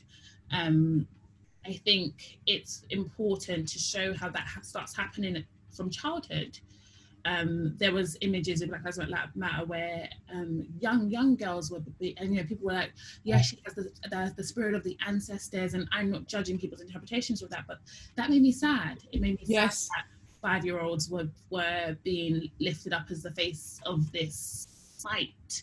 Mm. Um, these are we should be fighting to protect them. We should be fighting to preserve the childhood of yes. people like Rocks. Um, but from the age of 14, Rocks felt like it was it was her responsibility to protect, keep her family together. It was her responsibility to preserve her brother's childhood, and she was not allowed, or she did not feel it was acceptable, or she did not feel that she was worthy, or it was her right to receive help, or or we have created a society that do not make young women like Rocks feel safe to mm. help. And I just think um, that that argument between the two like I think, like like you said, there's there is a lot to take from that. It, it's, it's, it can seem to people like a petty argument between 14 and 13 year olds, but actually, it says so much about how by that age, almost we've we've already done the damage.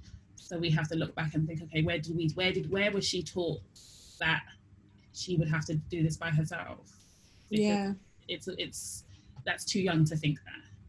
Yeah, and it's interesting that you mention about the martyrdom because that is uh, what we find with Black womanhood. It's so inextricably linked to martyrdom and being so overly sacrificial that there's no space for tenderness, there's no space for vulnerability, oftentimes. And I think that we are reclaiming that now. We're reclaiming it through narratives that, such as the one you've created with the, this film and with Rocks. It, it makes all of the difference. I also think that when it comes to Rocks as the character herself, there's that element of trying to protect her mum as well yeah. um, because we know how society um, views black women and how they view black women who um, have um, mental health, um, you know, um, journeys that they're going through, and it's a testament to you to how well that that was dealt with. I think that that was very gentle how it was dealt with. There was no vilification, which is very very important. But how how was that to write, and then for you, Bukky, to bring forward because that is you know that is part of the motive right? That is the part of the driving force wanting to i feel protect um you know the mum. Yeah. Um it was so claire wilson and i um went back and forth about the mum. We were very intentional about what, what we included and what we didn't include. There was conversations about um you know about justifying what what she was doing or diagnosing or and we were very very clear very very early on that we wouldn't diagnose we wouldn't justify we wouldn't explain we wouldn't um we wanted to be gentle we wanted to be careful we wanted to make sure that we showed her as a loving mum as a mum who genuinely tried as a mum who um who was in a way worthy of the protection that her daughter offered her Yes. um, and I think that was why it was really important. Sumaya's family showed um, a whole black family, a functioning, um, thriving black family, because we wanted to show that you know that this is not this was not a symptom of blackness or a symptom of poverty because both families existed in the same community.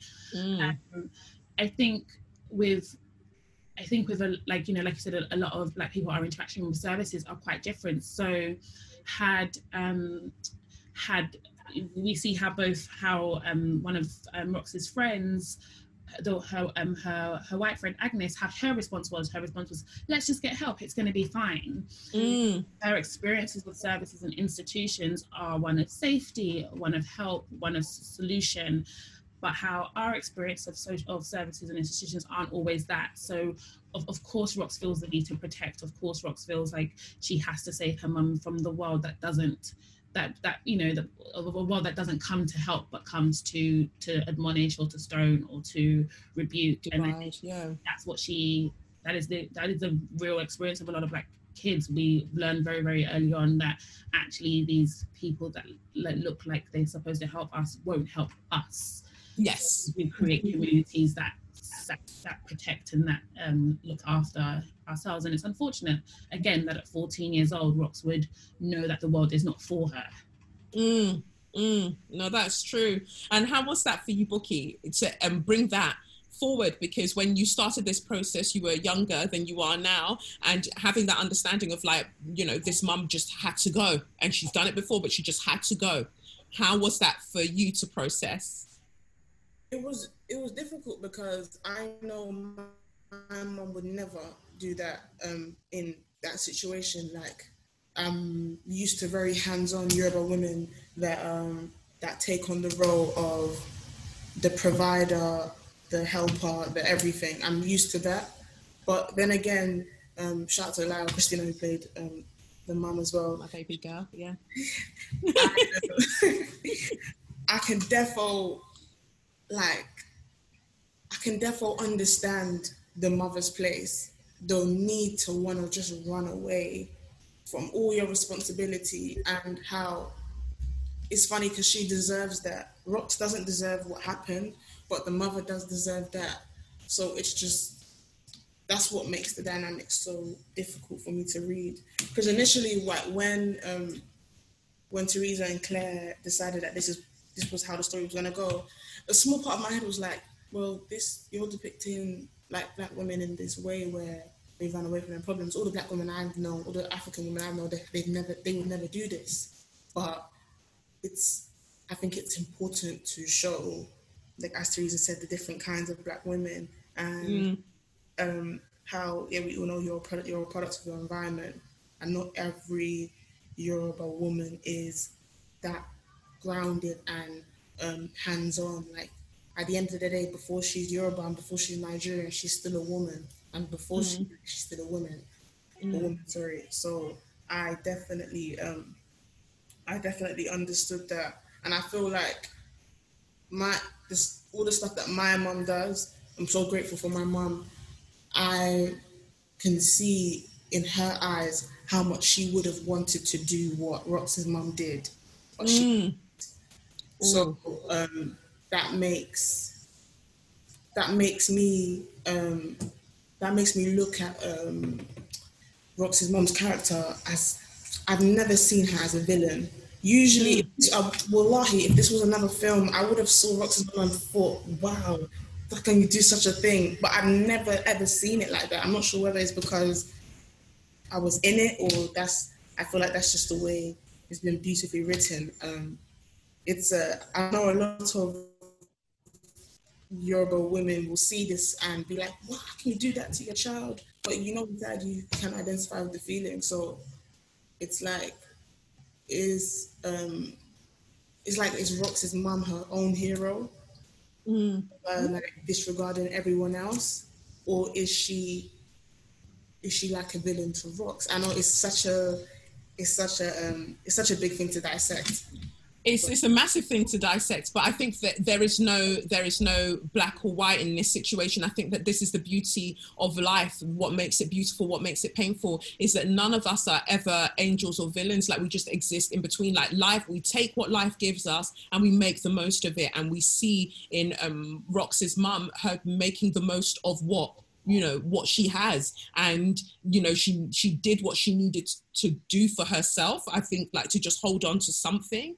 Um how that like you said how that impacts everybody else is what we see play out. But you know she she tried to save herself first. And i guess in some ways we want black women to try to save themselves first before they try to save everybody else. But i've been so grateful that you've um, been able to speak with me this afternoon. I can't wait for everybody to be able to watch this film because lord we've been waiting. Yeah so so i can't wait for more people to be able to watch this and just on a final note one word from you all each of you what love means to you one word what love means to you Safety. What she say? What you say, Theresa? Safety. safety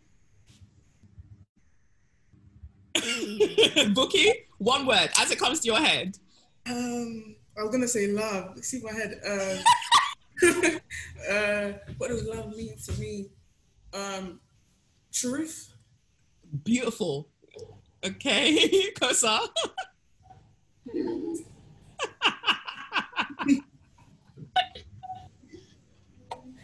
Love. I think it's a hard question, you know. Uh, my mind actually blank. Um, loyalty.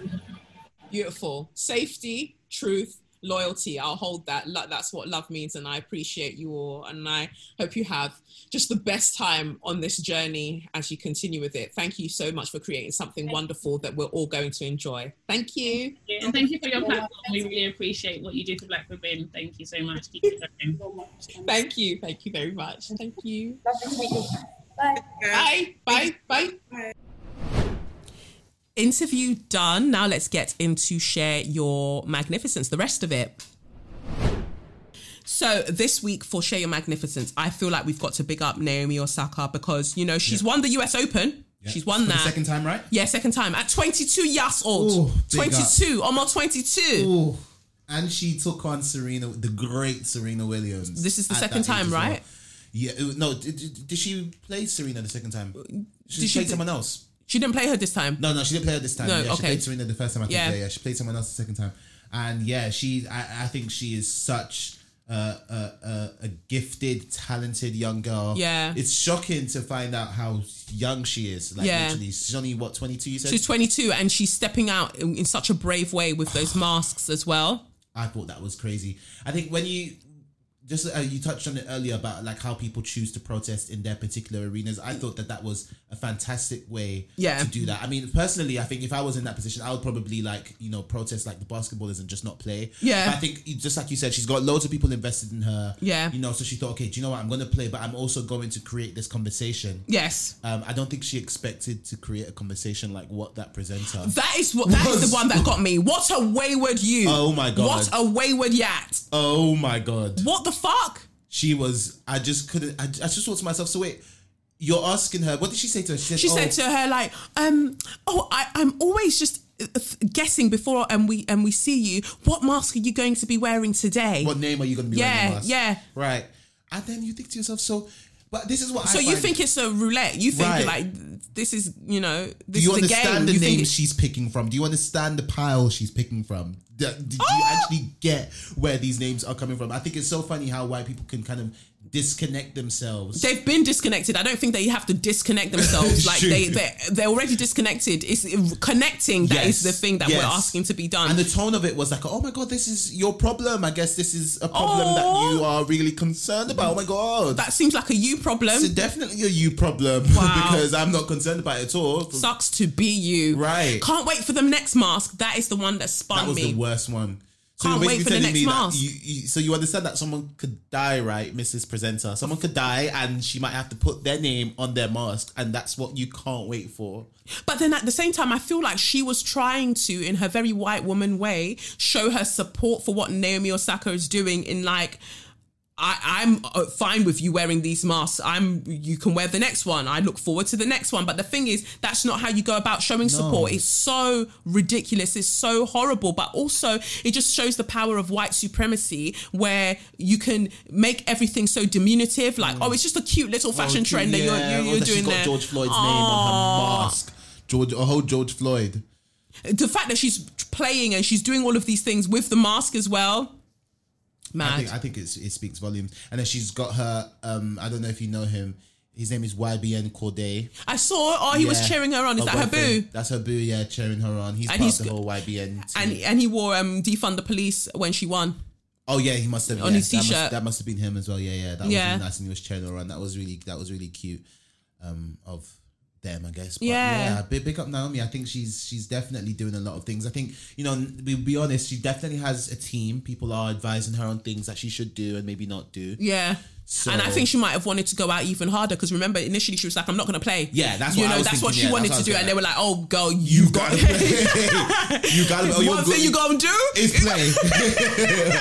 so yeah, that was that was good. That was good to see. But so she had to find a way around it. Like I've still got all of these authority figures around me. I've still got to do essentially what I'm being paid to do, but I'm going to do it in a way and still disrupt the system. You, like, you want to enjoy me, this this blackie playing this sport, yeah? You're going to enjoy, it, but I'm going to have this on my face, in your face, Yep. the entire time. So you can't ignore the conversation that needs to happen here. we'll talk about, and it's very interesting that, like you know, a lot of people in her position, they would literally choose one side because obviously we know she's mixed race. I don't. She's. I know she's black and something else. Japanese. Japanese. Okay, good. I Yeah. don't want to get it wrong. I know she's black and Japanese, and a lot of people in that position might just think, oh well.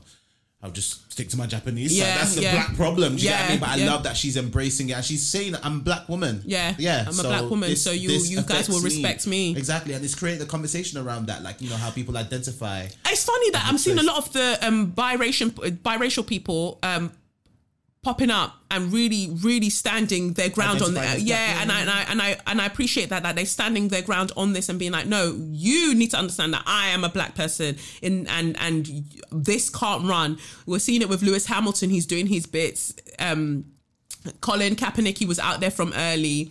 Naomi's coming through as well because, like you said, it- Naomi Osaka. Oh yeah, yeah. Sorry, I don't know why I thought Naomi. I don't know why I thought Naomi Campbell. I'm thinking, where, where was she mixed biracial? but yeah, sorry. But yeah, so they, they, they, they're doing their thing within the sporting field, and I think that it's commendable. I did think it was odd, Serena's response when they asked her, you know, about all of this. I think they asked her something about the Black? Lives Matter movement. She was like, well, I just have faith in God, and, you know, yeah.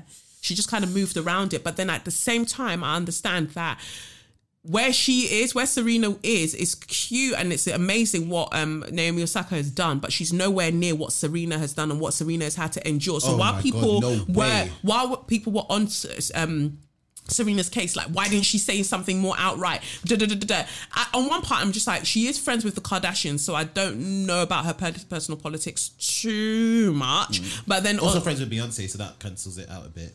Yeah, yeah. Okay, fair. Yeah, yeah. You're not convinced. I'm not convinced, but Fine. you know, but I, but where I am going is that even if I don't know anything about her personal politics, the fact is she faces scrutiny because of colorism Mm-hmm. in a way that Naomi Osaka will not face criticism. So if she came and was wearing that mask and doing all of that.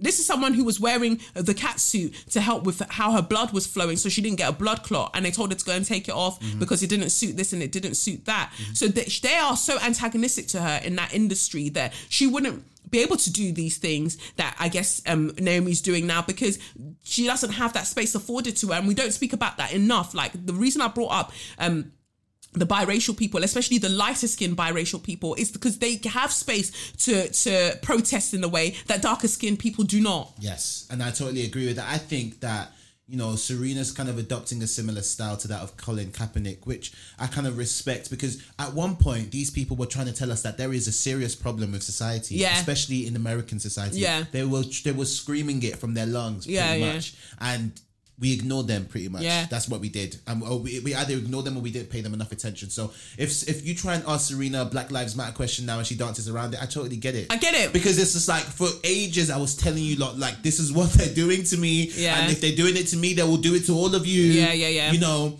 and nobody really listened nobody really cared i think a lot of black people would just be like oh just play the just play the damn game a lot of people a lot of black people have this mentality of well if you're a winner that's your way of t- getting revenge exacting revenge and no it Mm-hmm, I don't agree. i don't agree i don't agree with that But yeah, I just I don't we don't know what her motivations were for doing what she did. But I did look at it and I and I was reading people saying that it is odd, and I did think it was odd. But then at the Slightly same time, odd, but then I just- but I caught myself and I thought, but she shouldn't have to. If she doesn't want to chat about it, she shouldn't have to. I just played a fucking game, probably lost. Don't ask me about Black Lives Matter. I don't want to talk about it Yeah. right now. Leave me Fine, alone. So every black person you see, you're gonna ask us all. Go and ask the fucking white players about Black Lives Matter because I promise you they don't know fuck all about it, Right. and that's part of the problem. Let them go and educate themselves. Ask them so they can go and do the educating. correct and i think it's it's also insincere to kind of ask someone about a, a black lives matter question when you've only got two minutes to speak to them Oh, So and, how- and that's what they did to Naomi about the mask. And she's, you could see she was stumped initially by that, um, whoever the, I've forgotten her name now, um, presenter. Renee Stud, well, Stubbs, whatever her name was, that asked her the question. Um, she, you could see that Naomi was stumped because at the end of the day, she's still 22. She was just like, how do I pick the mask that I'm going to wear each day? what do Uh, I say to that? What, do I say to that? And I, I'm and I glad she didn't answer the question directly because it's like, oh, like you know, no one really wants to know your thought process of how am I going to choose who to represent. I just go on a people that have died. feeling, I Yeah. guess. That's what she was like. I just go on Yeah, a on a feeling. feeling. and but and then again, people were criticizing. Oh well, I just don't like how people are making a fashion trend of these names of people that have died. But the thing is, how is she? How else is she going to get it into that arena? I don't agree of necessarily people making um t-shirts of um. Ca- Um, Breonna Taylor's killers or whatever. We don't want it to, yeah, yeah. we don't want it to lose meaning because of these memes. But at the same time, they're just trying to think of how they can help to keep the message, um, you know, the message alive. persistent. I, yeah, I, I agree, and I feel like you know Naomi's gonna have loads of young girls, loads of young black girls looking up at her. It's Yeah. very important that she does at least that. Yes, yes, yes. So- and and she got it in any way she knew how, and I and I respect it, you know. And what burns them more is someone protesting and still winning because they would have loved for it, the protest to have distracted her from the yeah, winning. so we could be like, oh, well, if you could maybe focus on one thing Maybe at a time. focus, yeah. Yeah. Win this first, and then you can focus on Black Lives Matter. And Serena Williams, black women around the globe have been proven we can do both. Yes. They can do both, and they can be many things. Yeah. And you know, Serena Williams, what was pregnant, was going through, was dealing with racist um, Yeah. media, and she was still whacking up people's asses. Yeah, but that's when I saw that tweet by her coach saying that he respected the woman who beat her more because you know she I, I have higher respect for her um, because she you know she's you know really played against the great and da da da da. da. And I just wouldn't feel comfortable with my coach writing that. And people are like, oh, but it's a translation thing. He probably doesn't mean higher respect. Yeah, but he's trying to say that he has a lot of respect or more respect for her. To have ended up with the word higher, I don't know. I just Yeah. didn't feel particularly comfortable with that. And her always having white coaches, but I guess it's the industry that she's in, so she just works with what she um You have to what make, she make do with what you're given. I Yeah. totally get that. It's so cute to see her daughter Alexis Oh, grow up. And is it is that her, her her husband's name or her daughter's name? Isn't uh, her daughter Olympia? Olympia, yeah, her daughter's name, is, her husband's name is Alexis. Yeah. Yeah, so Jesus, it's an easy name to mix up, but yeah, Olympia. it's so cute to see Olympia like watching her play and Mm. growing up really, really quickly. Yeah, I think she's also got some kind of Alex derivative of his name as well. Probably look it up, but um. Yeah, it's, it's um big up yourself, Naomi Osaka. Two slaps on your chest. Like you went out there, won the fucking US Open, and on top of that, made your protest and made it known where the fuck you stand. And I tell you that you know I rate it. I fully, fully rate it. So um, that's uh, m- you know my share your magnificence, and then going to a letter because I know that there's a letter here. Um. Dear Kelechi, blessings to you and your beautiful family. My heart warmed at the adorable matching outfits that you and Lev wore for his birthday. I truly beam anytime you show us a glimpse of your intimate life. I found you through your interview with Kimberly Foster in the spring and have been an avid listener of SYM since. I've always felt like an outsider, like someone who's never had a space of her own. Just by being your authentic, unique self, you inspire me to keep doing the same. You've mentioned how there is no blueprint for what you do, and it shows me that I don't need a blueprint either. That maybe I'm on some entirely different shit from everybody else, and that is okay. As long as I face my front and trust where God is guiding me, you are part of um, a group of black women, uh, um, both those that I know in real life and those whose content I engage with, that's helping me to elevate into my next era of life. I particularly loved your tarot this week. My birthday is on September 9th, and this week's episode felt like a personal birthday gift, to be honest. What particularly um, resounded with me was what you said about valuing yourself and recognizing yourself as the talent. I thought, damn, she's speaking to me feeling that I don't quite fit anywhere, does that mean that my perspective um, does mean that my perspective is unique? Aside from often being the only black, um, only second generation, and or only woman of working class origin in so many spaces, the imposter syndrome is real. But I'm slowly realizing that I'm surrounded by basics who could never last the day in my shoes let alone thrive in the ways that I'm thriving. 2020 has been a dumpster fire, but this year I've moved into a beautiful, bigger space, secured a job with a 30% pay rise. Mm-hmm. I'm currently preparing to launch my personal website and continue to deepen my personal connection with God as I see fit this coming from someone who grew up in a Muslim household but never felt connected to Abrahamic religions. Anyway, I'm not necessarily writing this for you to read on air. I just feel that you should know that you are changing my life. I feel so un- uh, I feel so fortunate to enter my 28th year with you at my metaphorical um, at my metaphorical side. Thank you for sharing your gifts with us. I know that the universe brought you into my life at this time for a reason. My Saturn return is coming in December. The past six months have already been overwhelming, but you've grounded me and given me confidence to step into my own greatness. I pray for you and your family's joy always. Much love.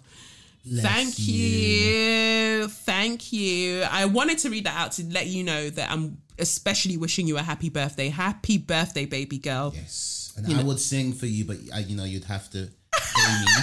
I don't sing for free. That's why whenever I sing on here, it's only like ten seconds. I don't sing for free. So I would sing you a happy birthday, but you'd have to drop me some money. Happy birthday to you. no, thank you so much for that. And Saturn returns are so, so real. So, so real. Are you coming up to your Saturn return? Yeah, I think so. Do you know what your Saturn I'm not too sure what my Saturn return is. I'm not too sure. Do you know? I'm one of those people. Yeah, when it comes to star signs and stuff, I would read my star signs. I would read my co-star daily message. Yeah. but I don't. I'm gonna start. I'm gonna get into the. Ne- I want to really Like get into nit- it. into meteor. it. Do you get what I mean? The meteor. Meteor. I love that video. meteor. Literally, I'm gonna. I'm gonna get into it, and I'm. I will know all about the retrograde stuff because it's like whenever I'm seeing. Because I always say to you, like I feel what I'm supposed to feel. I'm Mm-hmm. just. It's just about understanding why it's happening. Because I will say to you, oh, this has happened, and you'll be like, oh, yep, yep, makes total sense. This Yeah. was in retrograde, and you know Venus had spoken to Mars. Do you get mean? Yeah. So I always know that I'm always able to understand things through you. So I'll just be better doing it by myself, really. Yes, I'm trying to look up for you when next um, Saturn is in Pisces. Um, But you're you're very Pisces energy because you've got you've got oof I'm very Pisces. I am super super Pisces. I love it. I feel so. You know what the last star sign? Yes. Yes, we are the best us, and I feel like we are very interesting people. Oh baby boy. The next time Saturn is predicted to enter Pisces is on March 7th, 2023. 2023 Yes. ages So get ready. for 2023. Yeah, that's your Saturn return. Oh wow. That's your Saturn return. That will be a big year for you. I'll wear something nice on that day. So yeah, um um so yeah, so that it will be um March 7th, 2023. yeah, that will be your Saturn return. It's How a- often does Saturn return? every 20 something years. Jeez. So that what? Last time it came out, oh, I wouldn't have been old enough to appreciate it last time then. It was when you were born, babe. Oh. So where Saturn was when you were born was in Pisces. And so the next time that Saturn will find itself again in Pisces is when you are 20. Well, oh, 23. 2023. Oh. Oh my god, my maths. 20, You don't- you don't know 28. I'll be 28. Exactly. So Yeah. it's around then.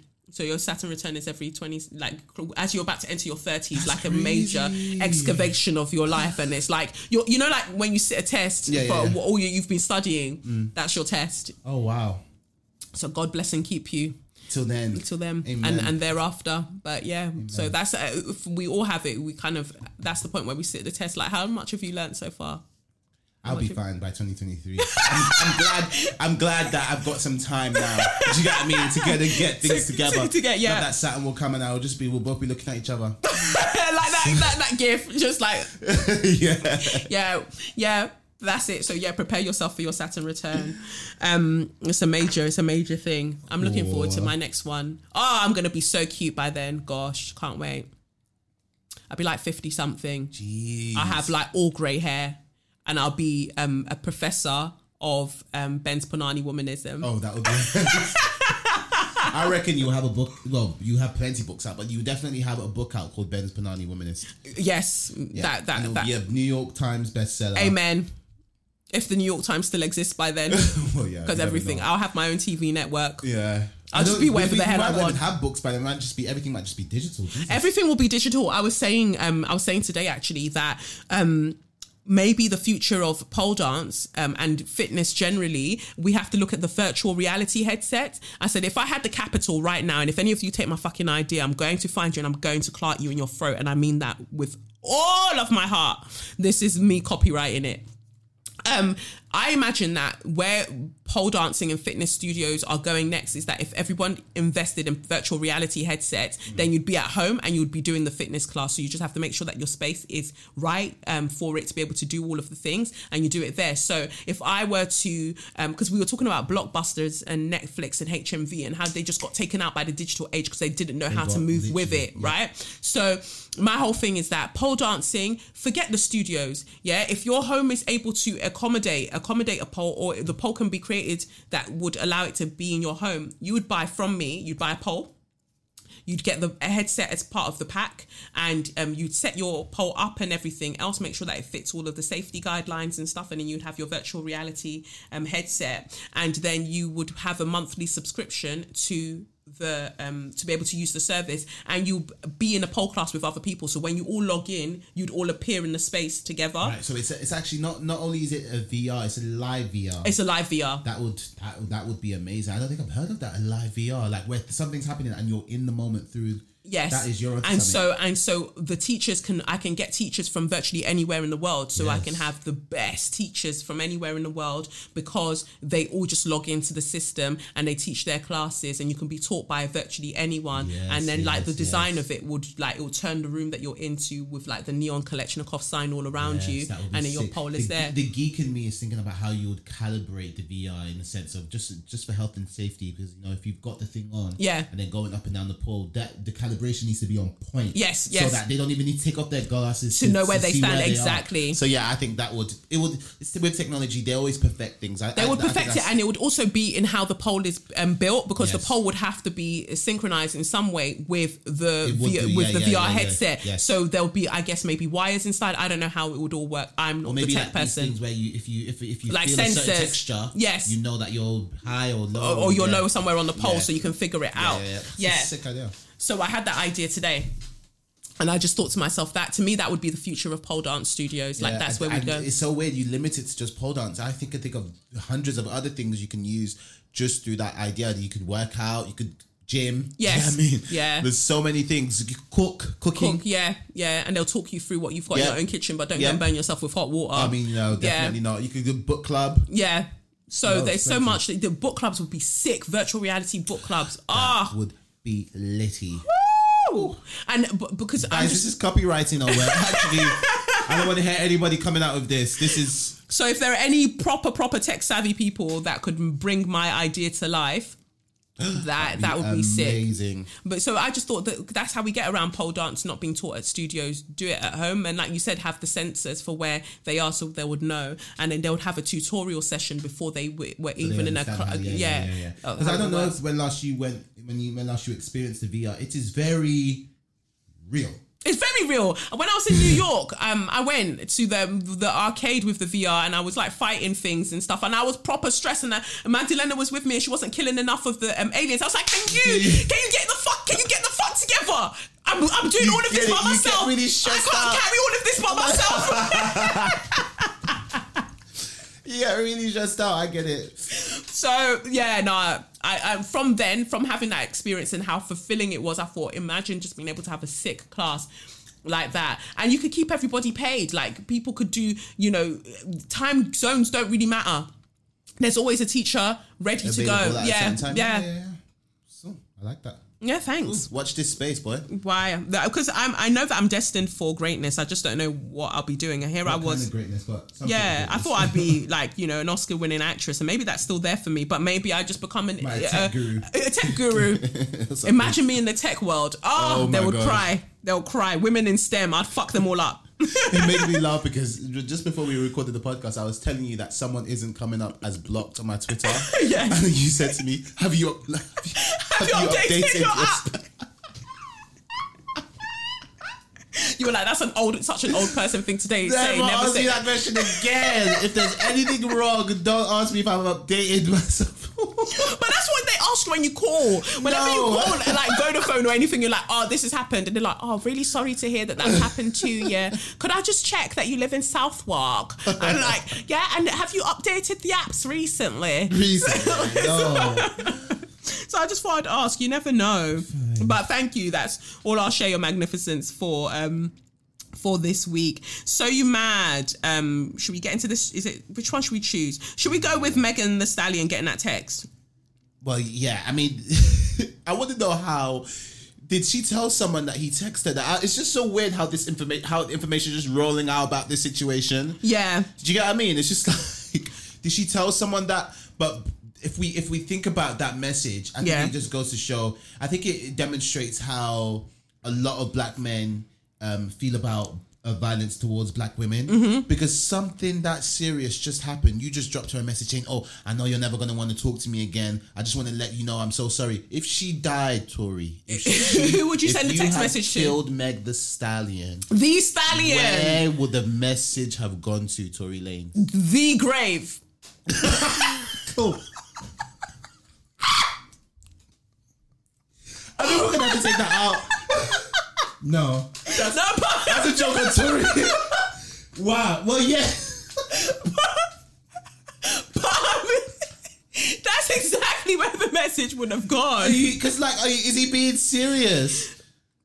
When I say that one thing men will always have is the audacity. Oh my God. It- it- like just it inbuilt just to have that audacity. It's like when I saw that the guy Demi Lovato is with and all his tweets being resurfaced of how much he loves Selena Gomez. I didn't see that. That tweets from 2018. That's not that long. Exactly, exactly.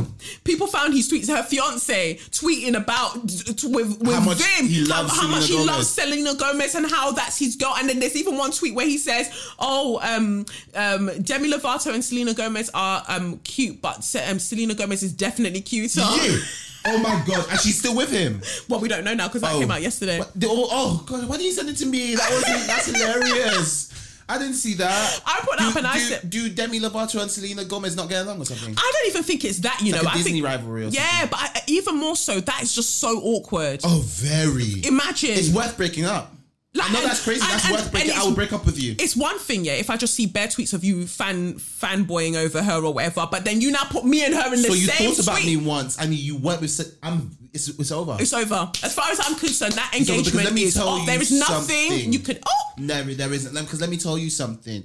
Whether or not she had seen that tweet or not, that tweet would have actualized. How do I explain? That tweet would have come.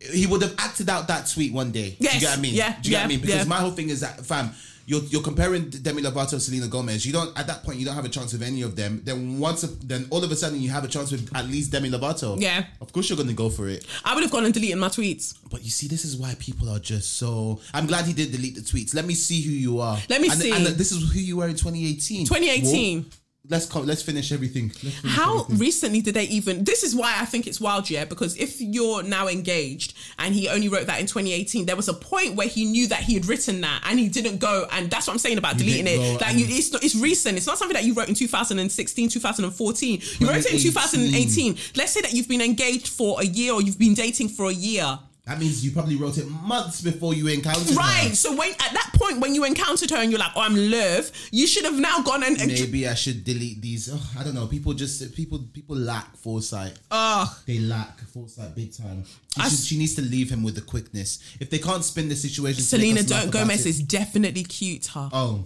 Jesus Christ, leave him with. And you know, most women already have this hang up of like, do you think she's attractive? Do you think she's more attractive than me? And you just say, no, baby, no, no, no. But she's we she's know for a fact. Now we know for a fact. The world knows girl- for a fact. So basically, what you're telling me is that you could have gotten married with, to her and having her not seen these tweets, Yeah. and you would have given a speech at the wedding saying that you are the most beautiful woman I've ever seen in my life. oh. So basically, in his head, when he said that, he would have said in his head, "Oh, after Selena Gomez, after Selena asterisk, terms and conditions apply. after Selena." That's crazy. Demi, leave him Instantly, instantly. immediately. Because, well, like I said, one thing men will always have is the audacity. Whew, man. Crazy. But it says here, hours after um, um, Tory Lanez allegedly shot Megan Thee Stallion twice, hitting her in both feet. I'm just surprised. Like, she is so blessed and she's so protected. But hitting someone in both feet and she's still getting down low and really twerking it up, like, I didn't want to say anything because then that points out that oh, you know, it may not have been easy for her to do it. So if you say oh, she still manages to do it, it might make her feel the type of way if she's seen those tweets. But no, you're right. I still, I was kind of blown away. Like, and you know how she does the squat. yes. Do you get what I mean? And And you have to be on the ball of your Yeah, feet, and she's still doing it. of- But it's also like black women not getting the space to rest. I agree with She that. d- like someone like that should be chilling, should be, but the f- uh, obligations that she has means that even when after you attacked her, she still has to get back out there and still perform to, to the level that people knew her to be performing before. She's not allowed to slack. Yep. I broke my wrist and I didn't want to. I didn't even want to see outside for eight weeks. Look at that. I didn't even want to. Literally, I didn't want to do none of that. And imagine your feet. Right. So I don't even. I think that's. It's, I think. I, I don't know. I think we would be stupid to feel like she's over it. Yeah. I don't think she's over. I definitely don't think she's over it. That's what worries me about it, and that's why I'm think she's over careful to not even mention that how she's performing at the moment because sometimes Yeah. you're just per- performing through the shock. Honestly, you're, you're just I think that's what she's. you're you're living on a vibe. What did you say? You living on borrowed vibes. Yes. I think no, no, no. Seriously, that's She's exactly. living on she's borrowed living on borrowed vibes, and I totally get it. And I feel like it's so hard. I feel like it's even harder with that. She feels that she needs to put on a brave face. Yeah.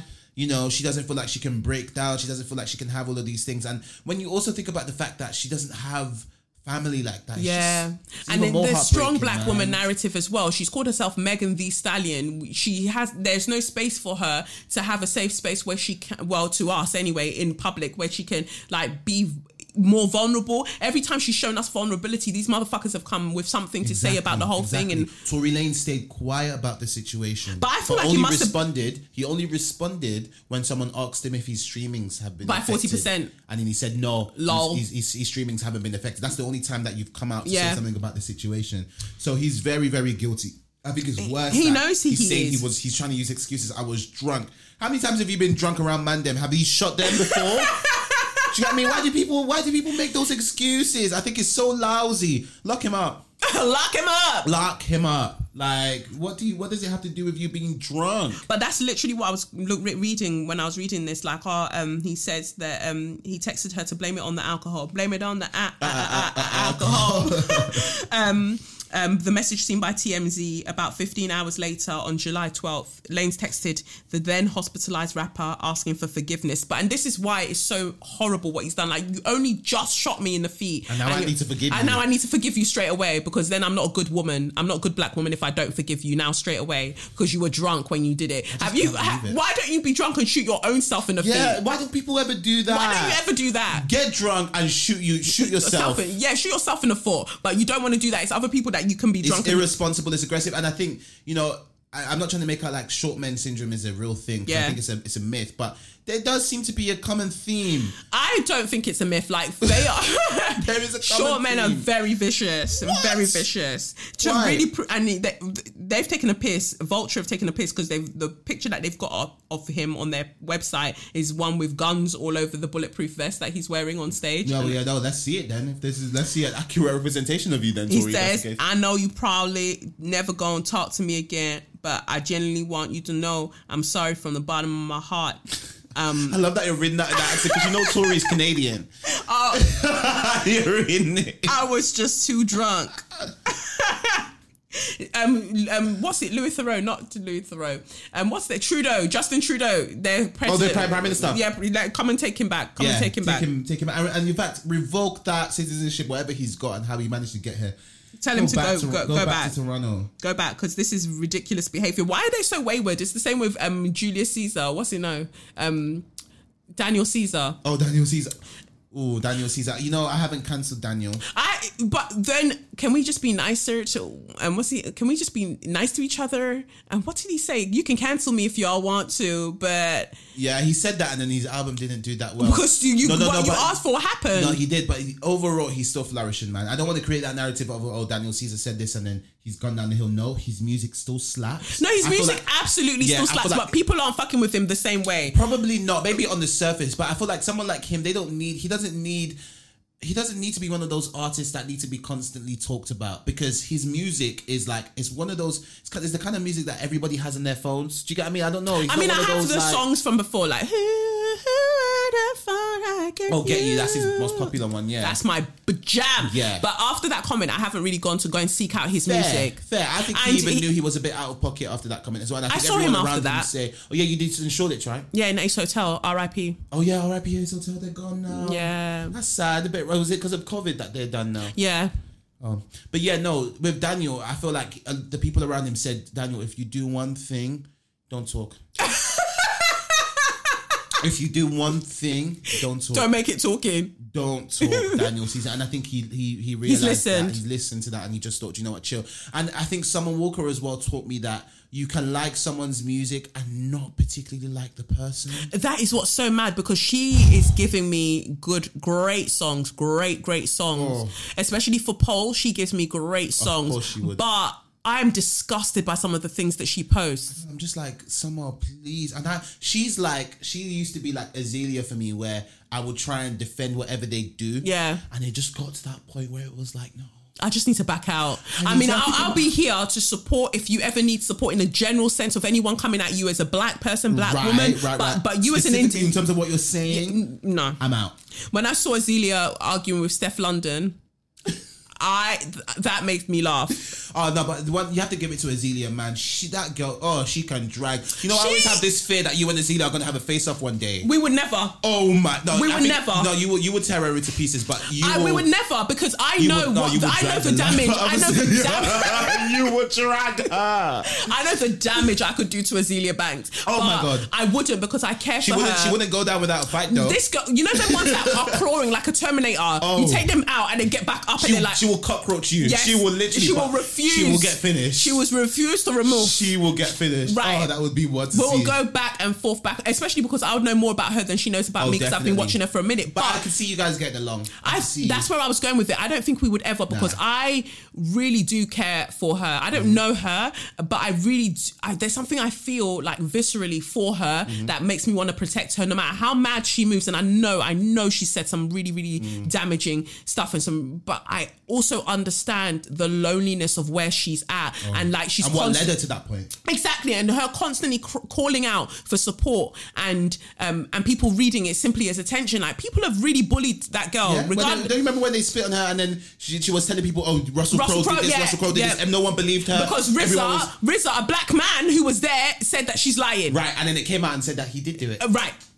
And then by then it's like, oh girl, let it go. Yeah. Wilding out when they took the piss out of her and wilding out as well, like she was crying. Oh God, because that was. and she was crying. I just that was funny because it was like, Azina, I thought you can give it. I thought you could give it. I thought you could give and that's it. when I knew I could body her. That's yeah, when I knew I because could. she can't. She can give it, but she cannot take She it. can't. She cannot take it. and she can give it. when you're typing. But if we're doing back and forth right now, you It don't have time yeah. to write your lines. You don't have time to think about something witty. But no, I love. I love to see her. Oh, her dr- where, the she drags. and that's what I wanted. That I think- masquerade of Ajegule, I really wanted her to drag her, Oh, so I was glad. I think people don't realize that actually she contributed majorly to Iggy's downfall. yeah. But she, has been she kind of cancelled Iggy. Iggy's diversion because Iggy is prospering doing um Insta model whatever the fuck she's Yeah, doing she's- now she's and of- she she but she got diverted out of this industry Oh, definitely. yeah Azealia. And yeah because you remember she if she did one thing, she woke us all up to what Iggy was doing. I'm a runaway that- slave master Right, and that and black scent that she was that she was doing. Yeah, yeah. And then he's, oh, and what's happened now? T.I. has now since said, oh, his biggest regret was signing Iggy. and then she cast him out And for she that. cast him out there for that. But I'm glad that Iggy was ousted from the. From the Yeah, she needed to. Do her stupid black accent and I'm a, I'm a, I'm a, although you're I from did, Australia. I'm so fancy. She did have some bops. That's what. I Oh, the fucking- fancy was. I'm not gonna lie. Oh, she had a couple was, yeah. bops, and I hated her for that Yeah, for having them bops. But lie. Tory Lanez is a dickhead. It's really um, you, the point of this. I don't know who leaked it to TMZ. Um, guys, let us know if we're cancelling Tory because obviously we did the same with R. Kelly. I know that's a totally, totally different situation. Yeah. But let us know if we're cancelling Tory because Tory's got a catalogue of you know some songs. Yeah. And I just need to know if I should stop. but his songs are usually remakes of other people's songs, so I can just go and listen to the original songs. Oh, that was a bit of shade there. They're literally- some truthful shade. No, no, no, no. Okay, well, no, okay, I get what you mean. So it's I not- he's- he's not giving the- us the even, originals. Um, the his most popular one. You you ain't gotta do more than just say. yeah, it. that's the one I was thinking about. That, that that's that's a, a remake. Yes. Yeah, so I did a poll routine to that. That was sick. Yeah. So yeah, he can go. He can go because you can't shoot. We, he's cancelled. There's no should we. He's gone. He's gone. But yeah, we do know how people are like, especially when it's black women who have been harmed. They don't care. It's like the Joe Budden thing. Like there's more uproar over him possibly, allegedly masturbating his dog than the fact that he allegedly beat one of his partners to the point where she miscarried. Yeah, uh, is that is that was that uh Tahiry? Yes. that he was talking about. Yeah. Now the thing is with that. Now I think why that didn't gain enough traction was because Misogynoir. well, firstly, there's always kind of that as an underlying kind of base. Yeah. But secondly, I'm not too sure if you're aware, but a couple weeks ago, and it's literally just a couple weeks ago, um, a clip had come out Mm. um, where Tahiry's now with a new guy called Vado or whatever, and the clip had come out about with them hitting each other or uh, Yeah. with him attacking her.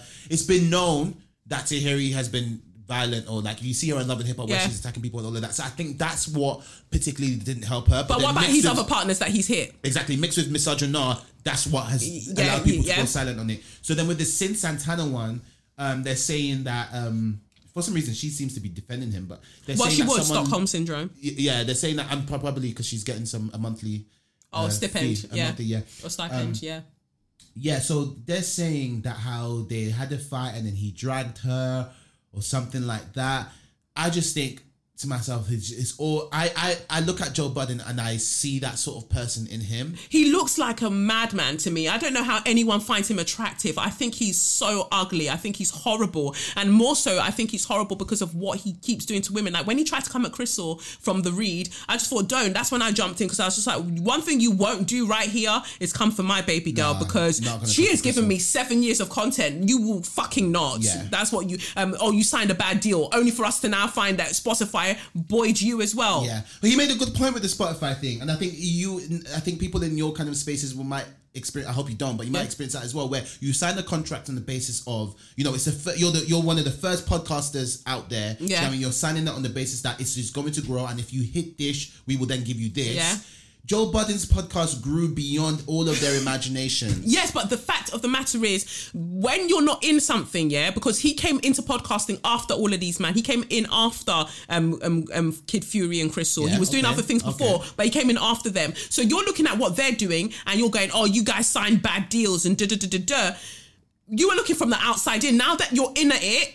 He You've got a different now. perspective, but did you go back, go back and apologize? No, and that's why I think Fair, it's like okay, shady. Like once you've clocked that actually that all of these networks are trying to take the piss out of all of us, right, and saying, you know what, my bad, I shouldn't have come at you lot like that. But the reason that you came at them like that is because Crissle spoke out about somebody else who was moving mad, ASAP Rocky at the time, saying that he didn't care about the Black Lives Matter yes, yes, and all of them, and then he was in Sweden or whatever, and he was locked up there. And she said, personally, I'm not going to be out here riding for someone that I know wasn't going to be riding for me. And then you're on your podcast calling her a dog or whatever. Well, you'd probably try to masturbate her, but you're, you're you're calling her all of these names, calling her out on the podcast, and they're saying, "Oh, you signed a bum deal," and rare, rare, rare, all because she said something that was pretty fucking valid. and true, And Yeah. true, and she has a right to say, "I'm not going to support that person." All of you lot can go and support that person, But me- but me and mine, we're not not. yeah. And then you're there calling her every name under the sun because you hate women, you and you specifically hate black women. Mm-hmm. So that's how that even came about to be a subject in the first place. And then now, oh yeah, you ended up with a bad deal too. Ah, boo hoo hoo. And then now with all with this smear campaign that's been launched against him, it's going to be hard for him. Well, I, I will see what he comes up with next. But you know, when you lose one deal, you have to renegotiate or negotiate another with Yeah. somewhere else. How are you now going to negotiate a really, really good deal or better deal with this smear campaign out against you? Who's With really going to put? um, Who's really going to with your animal cruelty. Yeah, who's going to want to put money behind you? So they're going to have to clean. You're going to see. We're going to see a lot more positive articles about him. Where they're going to Yeah. clean this image, and then he's going to come back with. Oh, But Charlemagne decided to open his own mouth and get involved as well, so he's got some um, back, back and forth with yeah, they're, Charlemagne. they're going back and forth. Yeah, and Charlemagne has his own. Charlemagne's creating a new like, kind of like network thing as well. But that's yeah, but that's what he told him. He's like, you. It's easy for you to critique when you, every you don't own anything that you do. And I thought, Whoo! what Charlemagne said that to Joe. no, Joe said that to Charlemagne. yeah. because the Breakfast Club uh, Club is owned by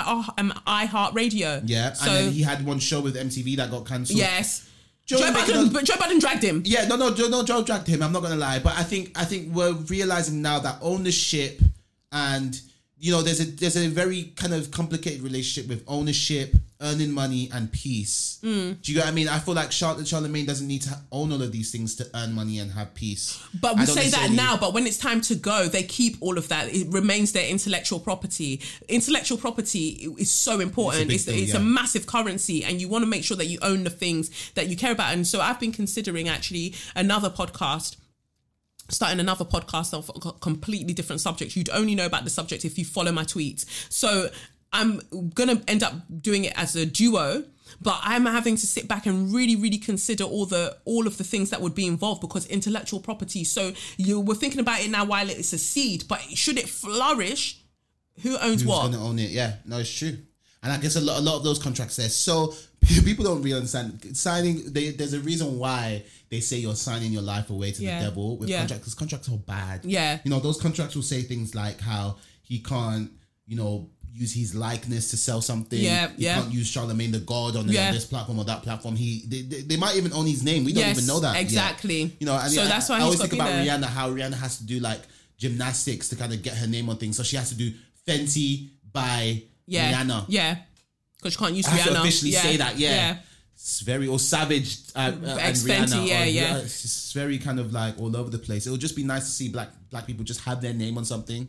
But we all enter from such a space of uh, the dynamic is never really in our favor when it comes to power. So by the time we end up having that power, we sign so many deals along the way that, That it have to- actually just looks mad. Yeah. And that's why I'm so reluctant to sign things now. Everyone's reaching out after those viral videos like, oh, do you want to work with us on this? And do you want to work with not like I said in last week's episode, I'm realizing now that I am the motherfucking talent. I am the actual bag. I'm not going out to secure a bag. I am the bag for all of you, man. So therefore, I want a contract that rep like really reflects that. And if you can't give that, then I'm fine where I am because look at me as a as this fool. All of this time I've been waiting for oh give me um this book deal or give me this um TV special or this film and you know let me be in all of these spaces and that's when I'll be known and that's when I'll be certy. But actually I've, all of the time I've amassed all of the um these followers and I've got this following I could just put my things out myself and then I've always, I've always said that though, and I think that's why I'm becoming such a TikTok advocate. Yeah. but I feel like that's why I was telling you about TikTok because there are so many talented young people, people just Mm-hmm. generally on TikTok, and obviously there are people that talk about how they've been trying to break into acting for years, but then come and see them do a skit on TikTok, and it's got like five million. They Yeah. are reaching people that they would have never reached if they were doing background acting or if they were doing Yeah. any of those little bits of work. Do you get what I mean? So yeah. it really is. It's about taking that platform. It's taking back your platform, Yeah. basically, Yeah. and using it to your own advantage. And that's like that's what I said to you. I feel people would forget you're an actor because you're coming. You know, you talk about all all these things with all this politics and Mm. everything else. So when they see that, it probably blows them away a lot more because Yeah. it's like, well, yeah, yeah, you can do this as well. And I think it's about constantly reminding people of your talents. Yeah. and I think that's where social media kind of is kind of good for us because you could just create your own. You can create your own channel. Yeah, yeah. I think it's just having yeah, it's having that time. But I think it's something that I do really need to consider keeping everything as something that I own in in certain regards, so I can do what I'm doing. But seeing the response to um, the makeup tutorial and other bits, and people kind of being like, you know what, I don't like her. I think I might hate her guts, but I have to motherfucking respect her. Um, I'll take that.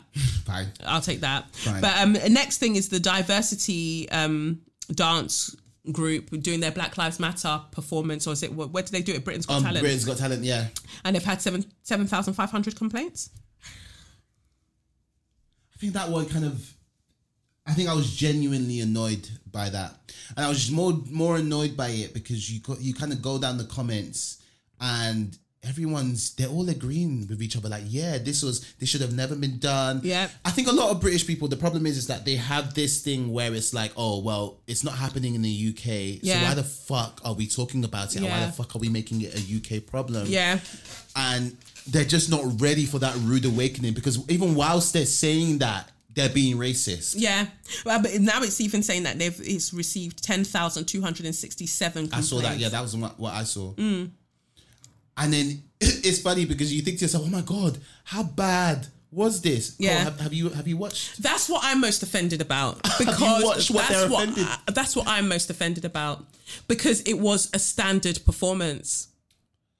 It was a sta- it was Quite good. watered down. I thought. Oh. I thought if, if It I was, there was nothing message, about it. That, right, I made it exactly. really, really. I would have. You're you lucky I did not do that That's what I choreography for say. you. You're That lucky is- I did not do your set design because what I I would have put up, you all of you would have cried. honestly. So and I think it's great because even when they were in that boardroom or whatever room they were in and they were coming up with that performance, they thought to themselves, "Oh, let's do this," and they probably had to take it out because they were worried Mm. Yeah. about complaints. Yes. So to think that that was the final showcase and you're still complaining about what? About, About what? people telling you that they don't want to be killed. I think that is so it's it's actually so disgusting. It makes me even more sick to think that, you know, when you think about the average and all of that, I probably walk past or probably live near some of these people that have made um these complaints. Yes. You- Yeah. I might even work with one of them. Oh, definitely you do. Definitely. I love how you're so sure about that. I'm, I'm so sure, and that's what gets me. And I think again, um, going back to the makeup tutorial video, I was very specific about not mentioning anything to do with blackness in it. Because that, that. right? It was very specific because I wanted to see just how much all of you care about justice when I don't mention specifically my blackness. Because even when I was doing eyeshadow, one of my thoughts was to do, oh, I'm going to go with a Grenfell green here, mm-hmm. just to. But I thought no, because the moment we start adding these aspects that makes you consider anything other than you and how you've been affected, you have a problem. But I need you to get onto this platform. I need you to find your way onto this platform so I can lambast you and, and you. deal with you, Yes. deal with you. Because when you arrive, I say, hey. How did you get here? Did you not get here over the first video that you said was the truth? So how is it I told the truth then and I'm lying, I'm now? lying now. Look at your head. Yes. Foolish Beautiful go. point. So I wanted them to arrive so I could be like, no, so you see, you do care Yeah. about something when it affects you. Now come and learn some more. Selective. That's why it's Selective. always selective. And the diversity thing, I thought is they don't even have a problem with their name being diversity. but yeah, the diversity thing was just I thought it's and I feel I actually feel sorry for the guy. What's his name? Ashley Banjo. Yeah. because he he won um Britain's Got Talent, is he won it back those years ago. Yeah. All those years ago, and to think to yourself that is the that is the this is the show that made you who you are now. And look, look at what they're complaining about. But that's the reason they let you win in the first place. Oh, look at these blacks dancing. And their name is They've got such. Re- the only time you man are on beat is when it's to do with racism. That is when you are on beat. You never miss a they beat. never miss a beat. You never miss a beat when it's time to be racist. Every other time you can't catch the one, you can't catch the two. But ah, a racist, boom, boom, Bam. you'll catch that. They're that. doing Beyonce dancing when it comes to racism. I tell, They I'm get into formation That like a motherfucker. yeah, and it's, it's it's that was quite sad actually because you think so, what are you complaining about? but the discomfort of being shown something that they know deep down that they are complicit in it must be uncomfortable it's every time people show me videos about animals being eaten i'm like mm, well. But it's weird because those those animal videos of them getting they, they rack up a lot of views, they rack up a lot of likes Yeah. from by the whites. They yeah love, they love that. but they know that but white people love being vegan because they like speaking for animals in the way that they can't speak for us Mm-hmm. They would be so uh, behind um, and supportive of anti-racism if it meant that black people could not speak for themselves and I- actually go, I- "I've got it from here." totally That's why they love animals so much because and when they think that to be vegan is the end of it all, but being vegan isn't actually just um, not being cruel to the environment because when it's time for cocaine, who's getting those things for you? When it's time for you to get all of your high powered superfoods, who's farming all of those superfoods for you? So you don't actually care about um, um, the environment. You just want to focus on being white. yeah, and it's the performativeness of Yeah, exactly. So that's why when I say, "Oh, look at these animals being tortured in this way," I think it's horrible. I definitely do. But why do you have such vim for this and not for other things? Yes, and that's is what I was saying to you. So you remember when the um the Extinction Rebellion people were stopping the trains and all of that. I Mm-hmm. Remember going into work and I kind of caused a stir. I said, "Guys, do you know that those Extinction Rebellion people they're racist?" Yeah. And I remember people looking at me like, "Sadiq, what has this got to do with racism?" I said, "Look at what it's got. To, this is. Let me tell you exactly what Yes. it's got to do with racism. Racism exists. Yeah. These people now. What are these? Is this what these people are protesting? No. Are they stopping trains for it?" But it's it's, it's it's it's climate change, it's all of these things that you want to be doing, and they they were so aggressive about that protest. It's where they were stopping the trains as well because Oh people who are getting on from those places are th- th- they have their socioeconomic status is very very different. Why don't you go and stop it in Knightsbridge or wherever Right, the fuck? go and do it stop- there. You won't. You want to come and do it in what's it Stratford or And this West is- Ham? and of all things, this is what you Or have Canning Town. chosen to protest about so aggressively. But the thing is, climate change. I would, I would, I would appreciate you um, protesting um, climate change because we know that it disproportionately affects um, black and brown people, especially um, poorer black and brown people. We know that they are the ones that will that are actually being affected by all of these things. When we look at, you know, the global south, Yes, even for yes. instance, and all of that stuff. But the fact is that it's not why you're doing it. And if it was why you're doing it, you'd actually bring them into the conversation. There you go. But you've made it so whitewashed. It's all about how you feel about it and you your dega And that is dega um, combat trousers and your and your um, discombobulated Birkenstocks. Yes, that is my point. And when you look around in those protests, you hardly see any blacks because Exactly. we feel like we would love to protest climate change, but we have to protest racism first. Yeah, we have to actually stay alive to be able to process and protest what's happening with the climate. Because the climate has always been hostile towards us. I don't even. I, I, don't even know what to say. Facts. I can't scream facts loud enough after that statement. Literally, so that's Um, my point. Uh, Meghan and Harry paid back 2.4 million for the renovation money that they used for their. Meg is so petty. Megan is so petty. I love it because you know when they were like, "Oh, yeah, yeah," you know when they came out like Hmm? they're gonna have to pay it back. Everyone's like, "Yeah, let's see how they do that." Megan said, "Take the money, the money, Go, little bitches. She signed a couple deals. Disney here, Netflix there. have your Go, money. Take fuck your off. two point four mil. Your Go. small, small two point five. You're not classy. You don't You're- have you're class. trashy. You're trashy. Have it. Just Take that small change. mil. It's small change that you're asking me for. Take the 2.4 mil and fuck off, I love Megan. I can't imagine what she's going through mentally though. It's mad. I can't imagine what she's going through uh, mentally, Meghan Markle. But I just think to myself, I love her. I love her bravery to really kind of because what she's done and she's done rightly so is that she's put a middle finger up. Yeah. she's put two. I said, "Fuck all of you, man. Fuck all said, of you lot." Fuck you guys. Yeah. because she Yeah, she your did it. dusty, your dusty fucking island. Yes, and then everyone's trying to say, "Oh, is the UK that racist?" Look, Megan, Megan came, Megan came from America, the land of the land of racism. She said, "Oh, let me come to the UK. Let me see what." Yeah, I wanna do princess, No, it can't, can't be as, princess. can't be as racist as America. we showed, we showed Meghan Markle. We showed her a different level of racism to the point where Ah. she ran. She shined her eye well, well when Oh she came here. Oh my god! Nothing like shocked. it. The mind fuck, the mind games that they play over here, the gaslighting, The sophistication. oh, nah, mate. she said, "Do you know what? Let me go to America where they'll just call me nigger." Yeah. that they won't dance around the subject in the, in the in the newspapers. They will just say they will plaster it on the newspaper. Meghan Markle is a nigger. Yes. I prefer that. I prefer that to what you guys are doing over here because here it's too sophisticated Oh. for me. But we, that's what we packaged and sent out. That's what we do. That's our biggest export. Racism is our biggest export in this country, and everyone else has taken it and um, put it together, assembled it like IKEA furniture to suit their own needs, and nice, that's why that's we have America and ev- what everyone else is doing. Anyway, let's get into straw of the week, aka suck your mum, because I mean, it's all a mess. We can add the treatment that Caster Semenya's received in there and how they've moved towards her, like telling her that she has to take these um, hormones if she wants to continue um, playing, um, or sorry, con- continue competing. And it's just misogynoir as far as I'm concerned. really that simple. It's Really that simple. Oh, but let's David Vance we were going to talk about as well. But I see that Twitter has suspended his page, so I'm glad.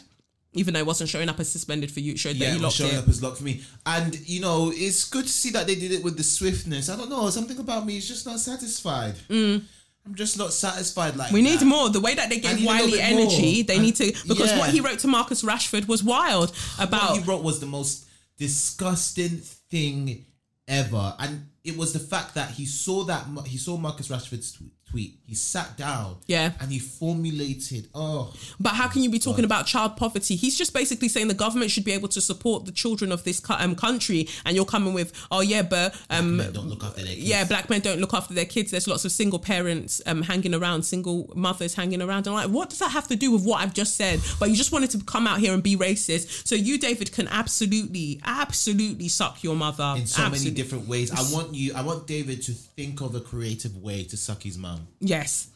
Um, but my special, special straw of the week goes out to Belgium because they've agreed, ha ha ha ha ha, they've agreed to return the last human remains of Congolese freedom fighter Patrice Lumumba. Um, they've agreed to give it back to Congo. Um, but they only decided to do this after his daughter demanded that they do so. Um, and why, you know, what what remains do they have? Well, they have his tooth.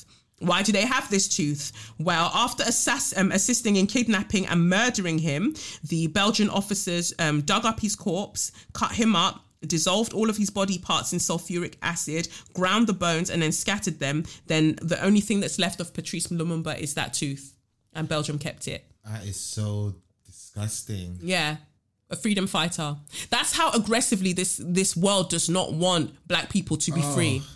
And the, and it's the fact that they still held on to his tooth until this till this Yeah, day. but it was like when they were Oh. dis- uh, displaying in France, um, um, Sarah Baartman's um, labia. yeah they, oh, they still had that Yeah. yeah, They, they're taking that down now, Yeah, right? taking that down. Yeah, in this day and age, and it's just like you'd already kidnapped and murdered him, but you then went and dug up his body because you it wasn't enough. That you wasn't had enough. it wasn't enough. That's the rage that black people face. That wasn't enough. You had to dig him up and then dissolve his remains. You don't want any aspect of his physical being to remain really in this world because he was dealing with you, dealing with you by simply asking you to respect us.